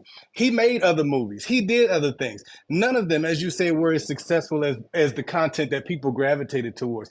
It is what it is. I mean, to me, I'm not a Spike Lee fan. I think Spike Lee was hating. But but I can't even say that all of Spike Lee's movies are wholesome. So you can't be mad at one man because he found a lane that he could thrive in, a lane that he could be successful in. But on the other hand, he's out here giving back. He's out here propping up the community. He's sending people to college. He's paying off scholarships, giving people full ride to Morehouse and other schools. I mean, this man is doing good deeds out here. And I, ju- I just can't see it any other way. So we can disagree maybe with some of his content, but I can't disagree with his business Okay, okay, acumen. I can't. I, can- I can disagree with this. How about you pay the people that they supposed what they supposed to make that look like you? Well, that's always, but that's always going to be questionable, right? How many of, of us, it it don't period, have it are, don't are going to be. Why does it have to be for some because everybody's going to say what what I deserve is going to be X, No, and you pay based on X. He's uh-uh. probably one thing I do. Let me finish this point, then I give it back to you. But one thing I do know about Tyler Perry, we can argue about him paying people what they should be paid, but he's given I would say 90% of the people who have performed in Tyler Perry plays, movies, and shows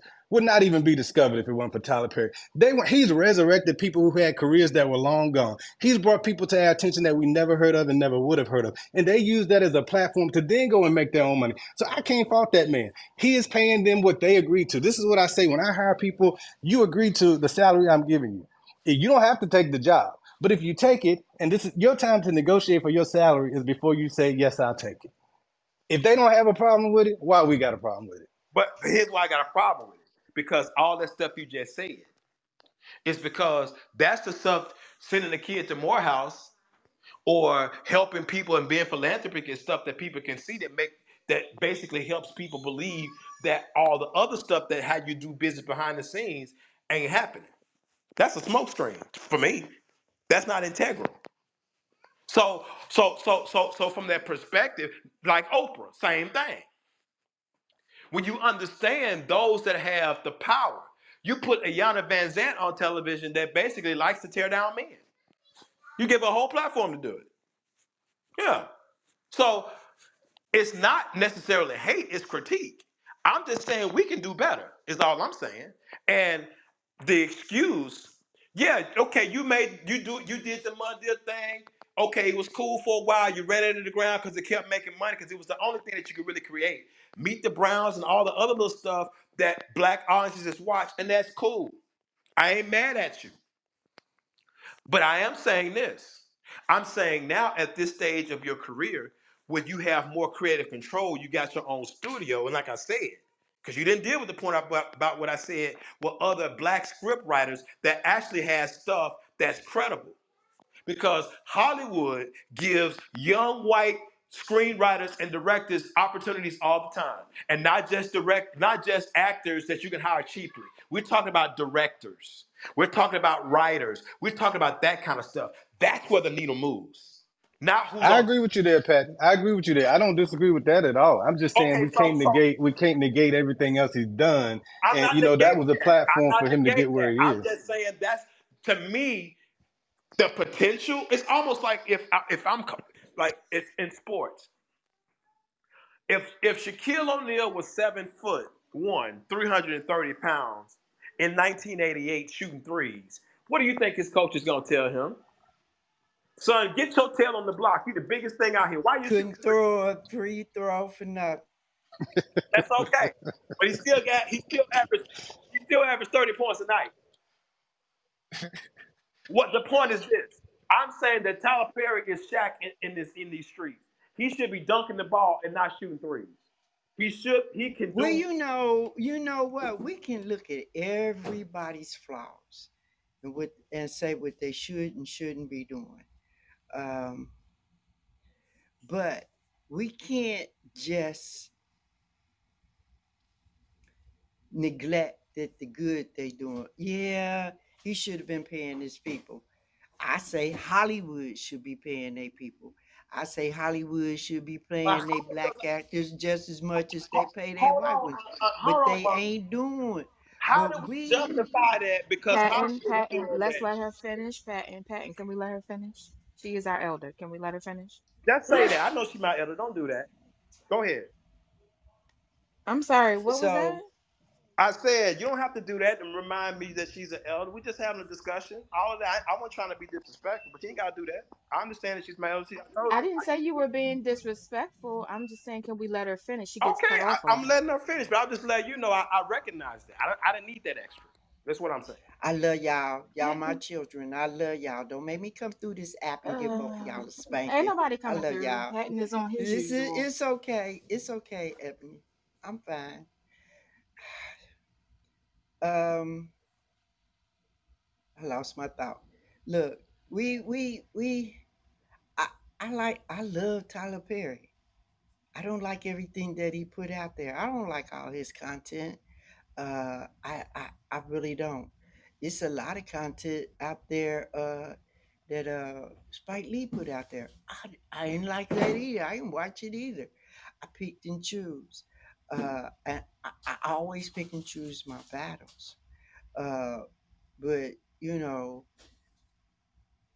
we as a race, if it we can't say somebody else should do better if we ain't gonna be the example to to walk the way to be better ourselves. So we take what we learn from their field steps and make it better when we walk the walk. That's all I want to say. What we see that they doing wrong, we turn it around and make it good. Make sense? It makes- Go ahead, I, Prophet.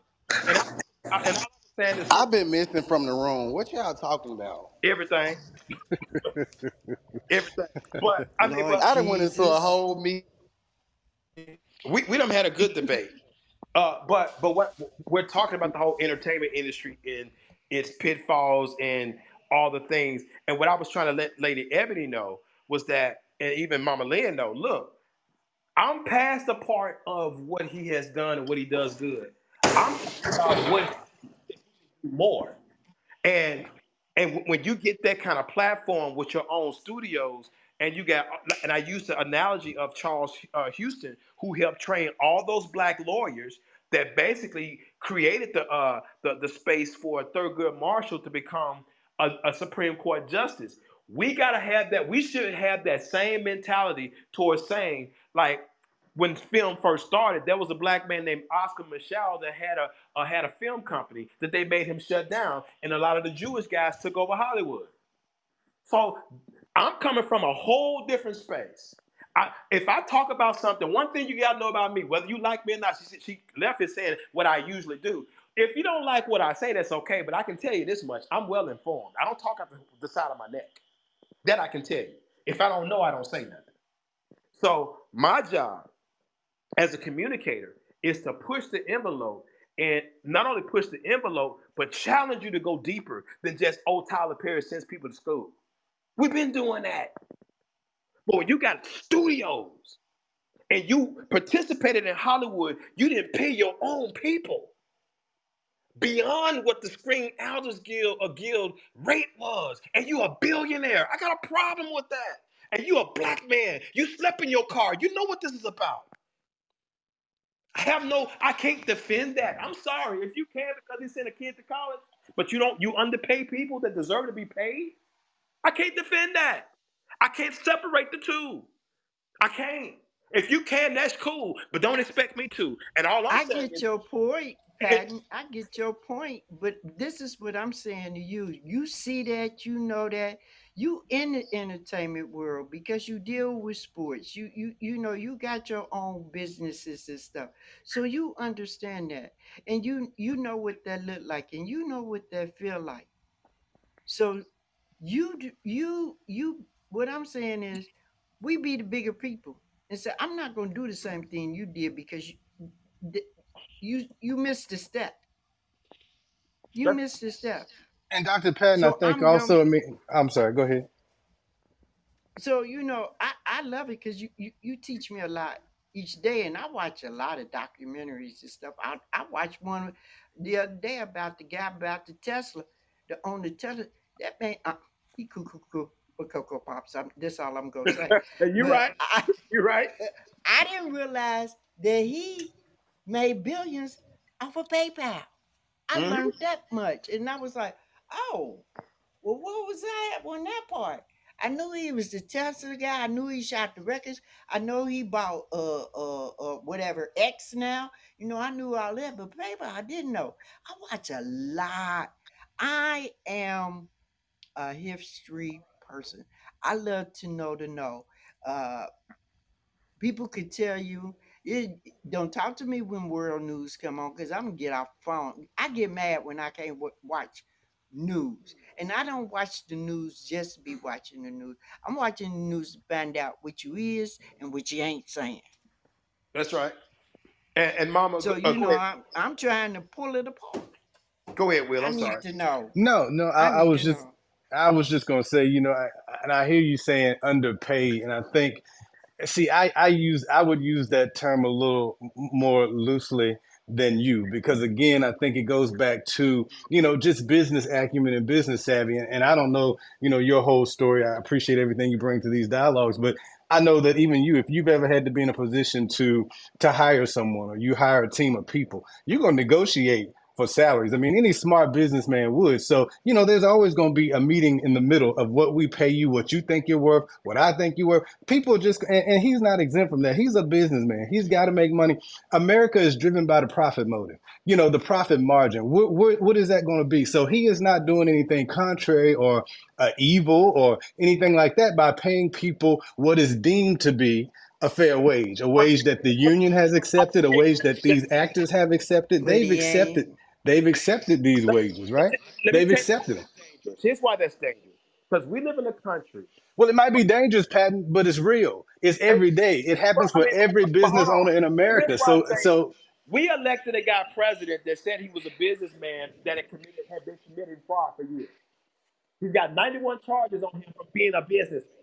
No, sir, that's not acceptable. Well, not every businessman is corrupt. Number one. So you, you're dealing with two different things. You're dealing with someone who's corrupt versus dealing with someone who has a business acumen that says that I want to maximize my profit margin. That's a different thing. no. Let me tell you, as a small business owner myself, that that that when I found out that and what we gotta pay as smaller companies. Okay, look, I'll say it this way. I just put myself out there.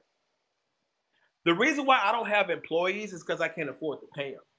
So there's certain things I gotta do. I gotta spin the block and burn the midnight oil until I can afford to pay people what they're worth.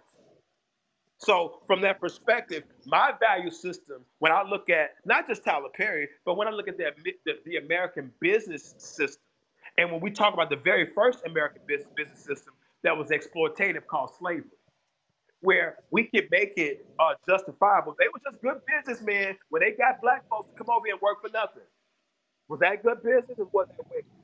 Okay, so from that perspective, then from slavery, we go to a point to where the industrial age happens and we get to the early 18, uh, late 1800s, early 1900s, we had to put laws in place to make sure that wicked businessmen did not put children to work past eight hours. We had to do that because businessmen didn't have a soul enough to know that they couldn't work people more than eight hours of while Yeah. not paying them. So we begin to understand the history of labor laws in America. And then when you get to the 80s, when Reagan basically deregulated a lot of the stuff that protected the American worker, protected the environment, protected things from wicked businessmen that only were concerned about money. So for me, when I hear that, from, and I'm not talking about you, I'm just talking about from a standpoint of what we believe Yeah. in our society.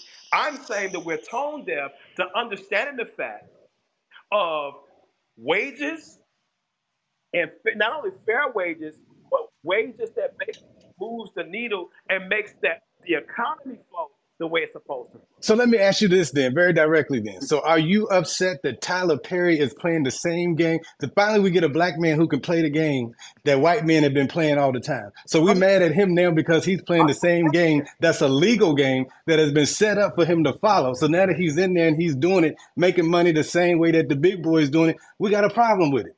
No, Why is that? And at the same time, he's exposing African Americans on a level that has never been in play before. Like I said, giving people opportunities that we would never even hear of, or people that we've long forgot about. But it's I think the man has done his job. Now, is he but- but- finished? but- but No. It's like the, it's like the Democratic Party to tell you we helped y'all get voting rights, but we was also No. hold on. Listen to me. The same Okay. people that also helped us get voting rights are the same people that passed the '94 crime bill, and you, and I'm supposed to like the Democrats. so so so so from so so so, so, from that perspective, here's what you got to understand. I don't disagree with the fact that Tyler Perry can do things that helps people in the community. The problem is, I expect a, a move like Robert Smith, where I help young black get those jobs in the financial sector, where they come out making what they're supposed to because of the market. What Tyler, my, my thing with Tyler Perry was that he underpaid the people past what the Screen Actors Union, hear me, was supposed to pay, and you had the money. That's evil, sir evil. And not only that, he's not the only one.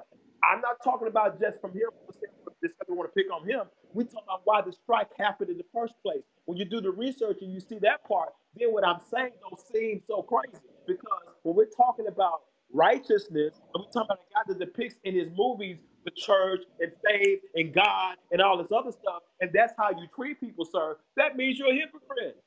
That means that the stuff that you say you value, you don't. Because if you did, you would make sure that you won't underpay people that deserve to make at least what the union says they're supposed to make.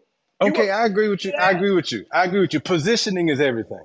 I think that he is in a posture now to do more. I think we're speaking of Tyler Perry as if he's a had been or a write off. Tyler no, no, Perry no, is I'm wait, wait, wait, but he's young in the industry. He still has a whole life ahead of him to impact change, and I believe that he's going to do that. I think him stepping away from the Madea movies is a big, a big step in that process. I think he recognizes that uh, he wants to elevate, and I really think that he's going to make that make that change and make that pivot to, to provide more more inclusive and more wholesome entertainment for everybody and use his platform and his studio here um, to, to to train up the next generation of directors. I really feel that. I think that he got his position. He needed everything that has taken place to get where he is today. And I think that now we can look at him at a forward trajectory and see, you know, now how can we impact on a much grander scale? Well, let me ask you this, Will. Here's a question we got to both ask ourselves, and I, and I agree. I, I'm, I'm optimistic as well because I believe that anybody, especially who's made it as far as, he's, as he has and has persevered the way that he has, like it or not. I'm not saying I hated all his movies. I thought Daddy's Little Girl was a great movie. I thought Mhm. The Family That Prays was a great movie. I, I think that there's certain parts of what he has done and does that still has value.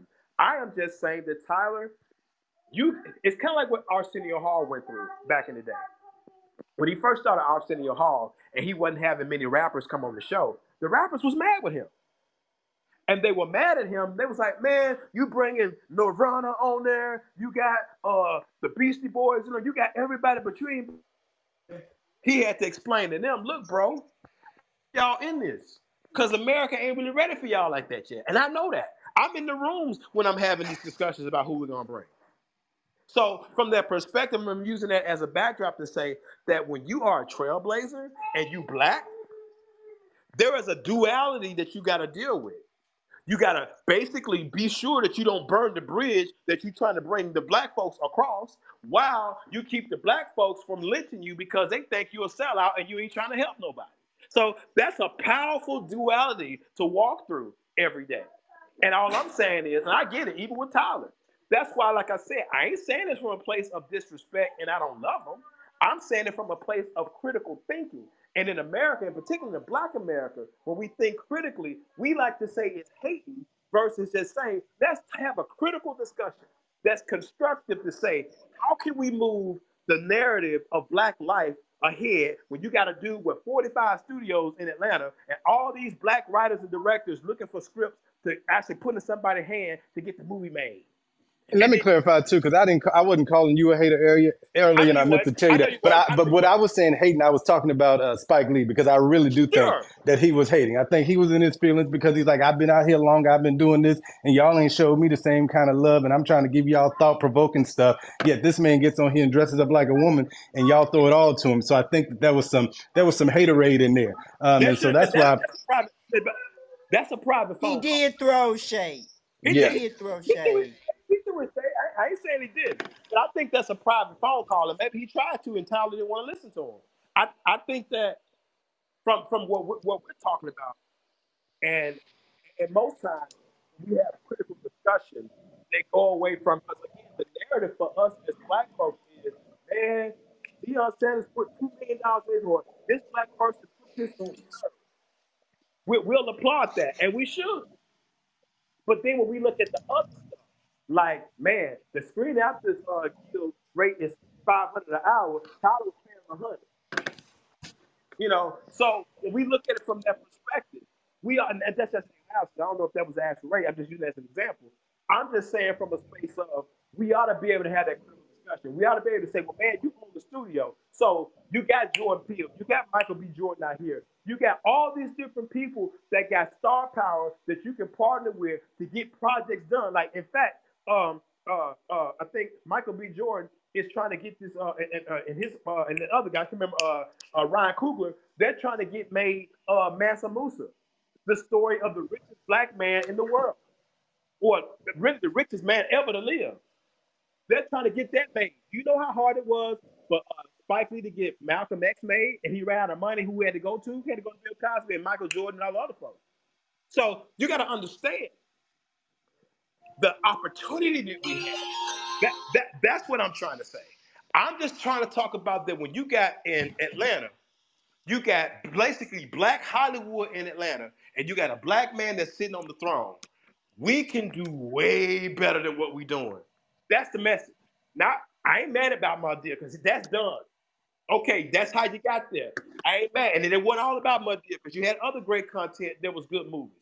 And, and I Yeah. get and I joined. I paid to go see him. I ain't mad. I ain't totally mad at him for that.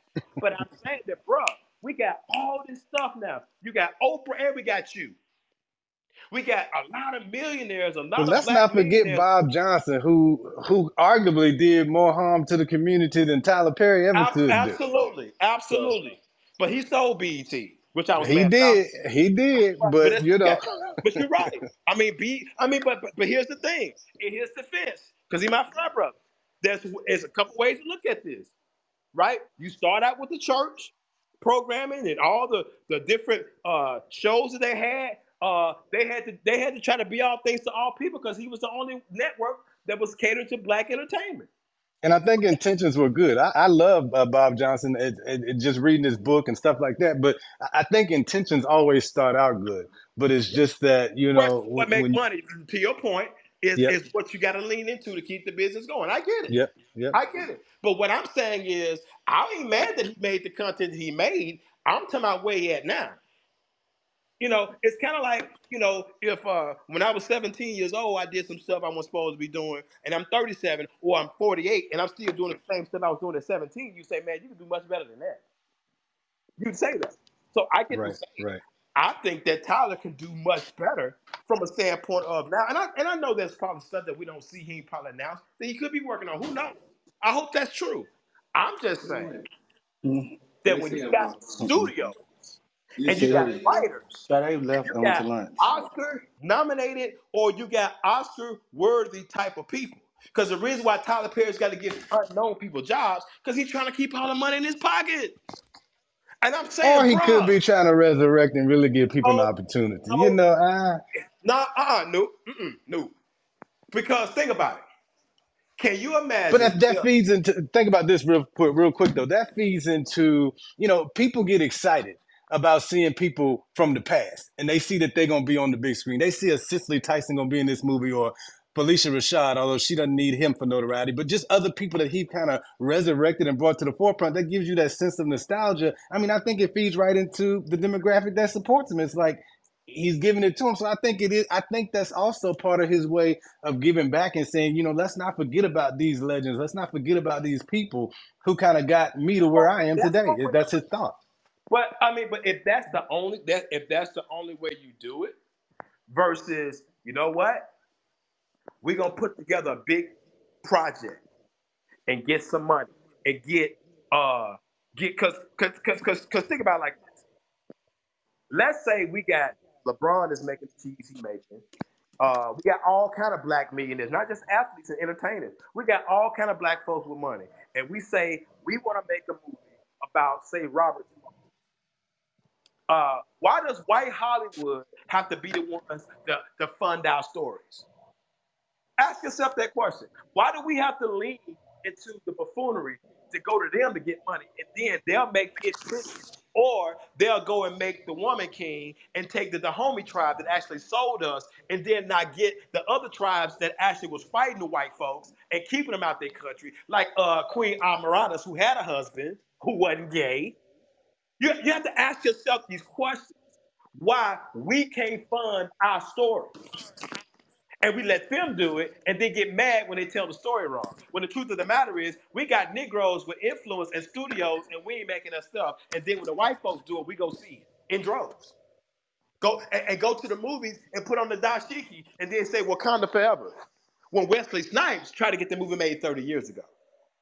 So we have to tell the truth, bro. That's all I'm saying. When you're informed about how the stuff has happened and why it happened, and then we can't fall for the banana in the tailpipe saying Tyler Perry gave a lot of people jobs. That's cool, but it's bigger than that. You can do more than that. It's almost like if you see uh, a losing, like with the Cowboys. Man, Dak Prescott threw for 400 yards and they still lost. Them 400 yards and you still losing ain't gonna look all that good no more because you're losing. We're losing in certain areas that we could really be turning there. We could be really turning the ship around. And it starts with people that's got the influence. But here's the truth. And Mo'Nique did lie because she got vindicated, quiet as kept. What Lee Daniels and Oprah and them did to her. And Tyler Perry had something to do, to do with it too. So if you start really having those conversations from that perspective, bro, I'm just saying we can do better. We can do so much better because we got the knowledge, we got some money. We ain't got all the money, but we got enough money to control some stuff. We got digital media that's out there. It's a clean slate. Netflix giving budgets if you got a script. We got to tell the truth. We don't have to depend on CBS and Fox and all the old studios in Hollywood. Netflix will they will do business with us if we move the needle. Why you think Country Wayne on, on Netflix? And I ain't gonna lie, his skits are cool, but he ain't that funny of a comedian, in my opinion. But I ain't mad at him. I'm just saying the avenues. He's a, a shining example of how we can control our narrative if we decide to. Last week's Upper Room Conference was completely phenomenal. Make sure you watch the replay available now on YouTube. Click the link in our bio. Dio, boo. Was Country Wayne on there? Nice job. Nice job. My I'm I'm over here doing a voiceover. Man, yeah, Oh, I I'm thought you don't said that. I thought you about. said that because Country Wayne was on that. I was like, oh, maybe I got to go back and watch. Yeah. But I, but I mean, hey, how you Will, doing? where, Will, where, Will, where, Would- where, I'm sorry. Say it again. where do you live? Atlanta. Okay, you so you in Atlanta. So I'm you, in Atlanta. you know what I'm talking and we're not far. I'm on, I'm only three hours from here. I'm in I'm in Nashville. Okay, But all right, Uh, she, she just went on break. you know, but but it's important to note that again, I'm just a critical thinker. right. Every, everybody can't take me. That's why Ebony had to leave. Because what I had to let her know was that I wasn't trying to never disrespect Mama Lynn. And Mama and Mama Lynn's grown. Mama Lynn can defend herself. She said I was talking over her. She could have done Well, no, you know, I I think that you know, I, I hey, I appreciate the dialogue you bring and the commentary you bring. You know, I think that that you always come from a place of of knowledge. Um, but you know, two people can look at the same body of work and walk away with a slightly different perspective. So it's always good to be able to, you know, to share because if I see something slightly, you know, this way, I, and and then you don't see it, or maybe you see it, and maybe you can enlighten me on this point, or I can make you think about it and be maybe a little more forgiving in this way, and vice versa. I mean, I always think it's good, you know knowledgeable people coming together about the same topic because we're all going to have our own opinions and that's how you inform and shape you know going forward and, and perspective is I'll be definitely right back. okay. Perspective is definitely abstract from a space of knowing that look, life is one way through the lens of my experience, and it may be different in your different in your experience because of your your experience, and it forms your perspective. But we can di- we can just dissect the facts And, and what I don't like is that when people say, as always, you always do X, Y, and Z. And there's been a bunch of toxic people that don't come in here no more that would say all kind of stuff to people and act crazy and talk crazy. But when I'm myself and when I'm basically offering healthy dialogue and not from a place of disrespect, but to learn and to also teach, to say, look from a deeper lens than just, oh, Will and Jada have been separated for seven years. Oh, really? So all the stuff y'all been telling us for 20 years been a lie because you've been t- we y'all been struggling in y'all marriage marriage for years. Right. You know, that's all I'm saying. I, ain't- I ain't come across the kind of kind of come across like I got degrees in this and the third. And I, I, I prefaced that several times. I just said I'm coming from a place of experience because I studied media and I know how it works. I see Well, listen, let me go ahead and stop right there because I got to go back and listen to the replay now because I'm getting all kind of text messages. Y'all having this conversation and I don't know what's going on. And No, I I'm like can't, I Dr. can't Patton upload. Prophet. I, I'm like Dr. Patton. I don't know where all these be posted. We got to measure sometimes what we say. This stuff could come back and uh, bite us in a few years. Dr. Patton be Exactly, like, they be like, exactly. play, be like, you said on this day about this person. I was like, okay, let me uh, hmm let me reel it back a little I bit don't before. I say too much. Right, and that's why I say I tell people all about everything that I do, from you know me speaking on here to me working in the church. Even my prophecies are written down and recorded because you never know like how people are actually measuring you and how some of this stuff can come back to you. But no, what I'm hmm gonna do right now is I'm gonna go ahead and pause the conversation right now because I definitely want to go back and listen to it and catch up, and I don't want to listen to a whole four hours all over again because hey, I was here for half the room. I just want to hit the parts where I missed. So what I'm gonna do is I'm gonna stop it right here, Pastor Patton. Um, I'm gonna let y'all get y'all final remarks. I have no question of the day today because I'm busy. I got stuff going on. I gotta go get the papers notarized. I'm up here at the church working on getting a link tree and a Instagram and stuff together. Plus, Pastor got a lot of stuff going on. So I'm trying to get all my stuff done. But I definitely want to give y'all space to give y'all final remarks. And like I, I said, no question of the day. And then Patton, I'm gonna throw it on you to just press on out at the well, end. I, I said a lot today, and I apologize if I rubbed some feathers the wrong way. But I'm Well, I'm a they not here no more to apologize. I don't doggone to listen to. But but but I'm just gonna say, don't don't ask me not to be me. and Let everybody else be who. That's all I'm saying. I ain't talking about you, prophet. I'm just saying. Cause oh oh Mama Lynn, you. Mama Lynn, did you have final remarks? Run Mama. Lynn, were you there? I'm sitting here laughing. But you know what? Over there laughing at Dr. Patton. Everybody else gets to be themselves for me. And then when I choose to praise myself, so you get mad. That's. Well, Dr. Patton, you just you You have a strong you have a strong personality. That's all. And you You know, it's it's and there's You nothing wrong with that. You just have a strong personality. You're You confident in your delivery, and you know sometimes you know yeah, I, I, that's all I'm gonna say. No, let's be honest. They ain't gonna No, no, no, no. I wasn't gonna say nothing about you. I was just gonna say sometimes people can't always palate that, you know. But you know, and so I, you know, you just you, you have a, but like I said, I find value in what you say and what you bring, and you know, I, I feel like if it's something that doesn't quite sit right or something I want to counter, I have the freedom to speak up, and you know, we can we we can have a conversation about it. But no, I just I just think you have a strong personality, and like I said, you're confident in your delivery, and you know, sometimes with that, um, you know, that might be kind of what worked Ebony up today because she thought you were cutting Mama Lynn off and what have you. And I know that you were still in, in, in your passion behind what you were saying. And Mama Lynn did say something you wanted to respond quickly, um, but she was just kind of kind of jumping in to kind of say, hold on, hold on, hold on, and you know. Yeah, I mean, to myself, she's my elder. I just said that 15 minutes ago. I know that. I don't need you to tell me that. I ain't trying to be disrespectful. And if Mama Lynn needed to tell me that I was going too far, she would say, look, now I'm on to be your mama. And I would have stood down. I ain't need you to do that for her. She ain't need you to do that for her. That's all. Well, And I ain't Mama Lynn, go ahead and give your final remarks because I definitely want to hear from you I just hope I didn't offend her by saying, you know, I love them and I don't want to come through here and get nobody no spanking because I literally was trying to just break the ice and get everybody to laugh. Um, my my my skin has thickened, so I don't take a lot of things personal. That's why I say I thank God for cancer, because He broke some stuff off of me. Oh Lord. So, uh, but the conversation been good. We done been around the world. Only thing we didn't talk about was the baptism. I care less. You know, it's funny to me. Why is you baptizing the man with a water bottle? You could have been like the uh Catholic Church. They have a big old basin and they take a scoop or a cup or a pitcher and hey, you bend over and they pour the water on your head. Could have been like Catholic Church. Or they do this sprinkle thing. I don't know, but why would you take a bottle of water and pour it over somebody? I don't know. I'm clueless. So, uh, cause I was emerged twice. So, um, I'm gonna leave that right there. Y'all have a good afternoon. Uh, it is 12 o'clock. We way past closing time, and you know we done been in church a good long time. Ain't been in church in this long t- time in a long time. So God bless you. May the peace and the grace of God always be with you all. Love this you. this this black Pentecostal church. We we hold on. That's what we do. right, I'm finna say this church, this parking lot church at this point.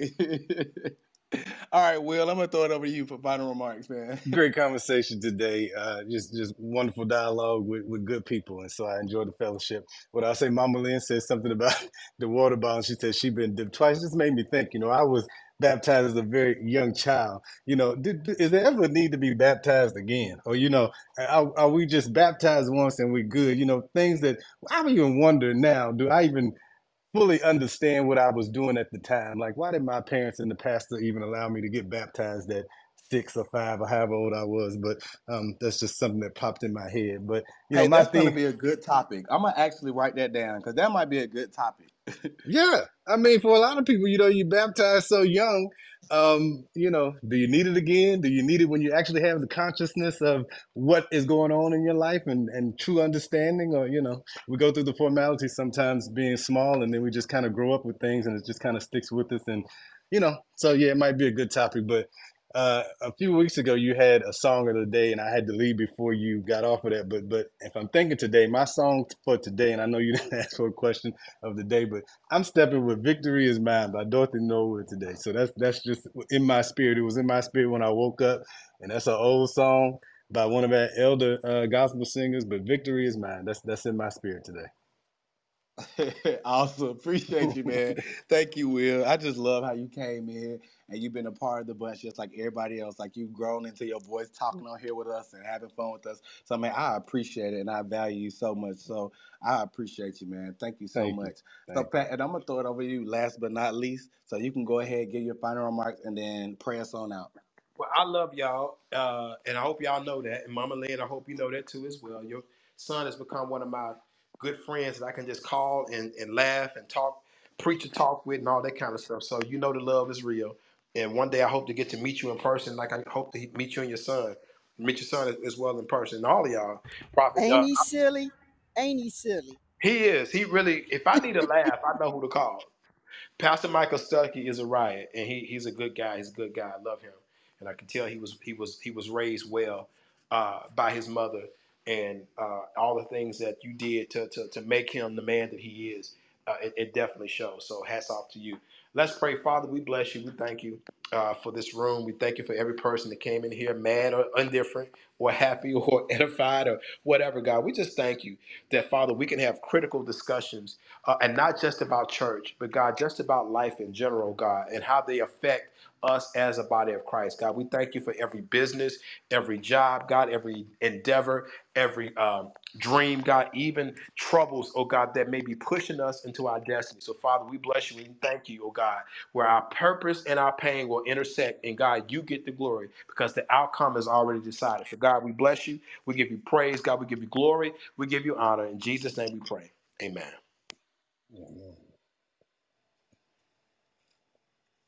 Awesome. Well, thank you so much, Dr. Pat, and I appreciate that. Well, guys, it's time for us to go ahead and get on up off of here. I love you guys. I'm praying for you guys. I hope you guys have a peaceful, prosperous, and a productive day. And I'll see you guys again tomorrow morning at 8 a.m. for Waking Up with the Prophet. This room is ending in three, two, one. Bye.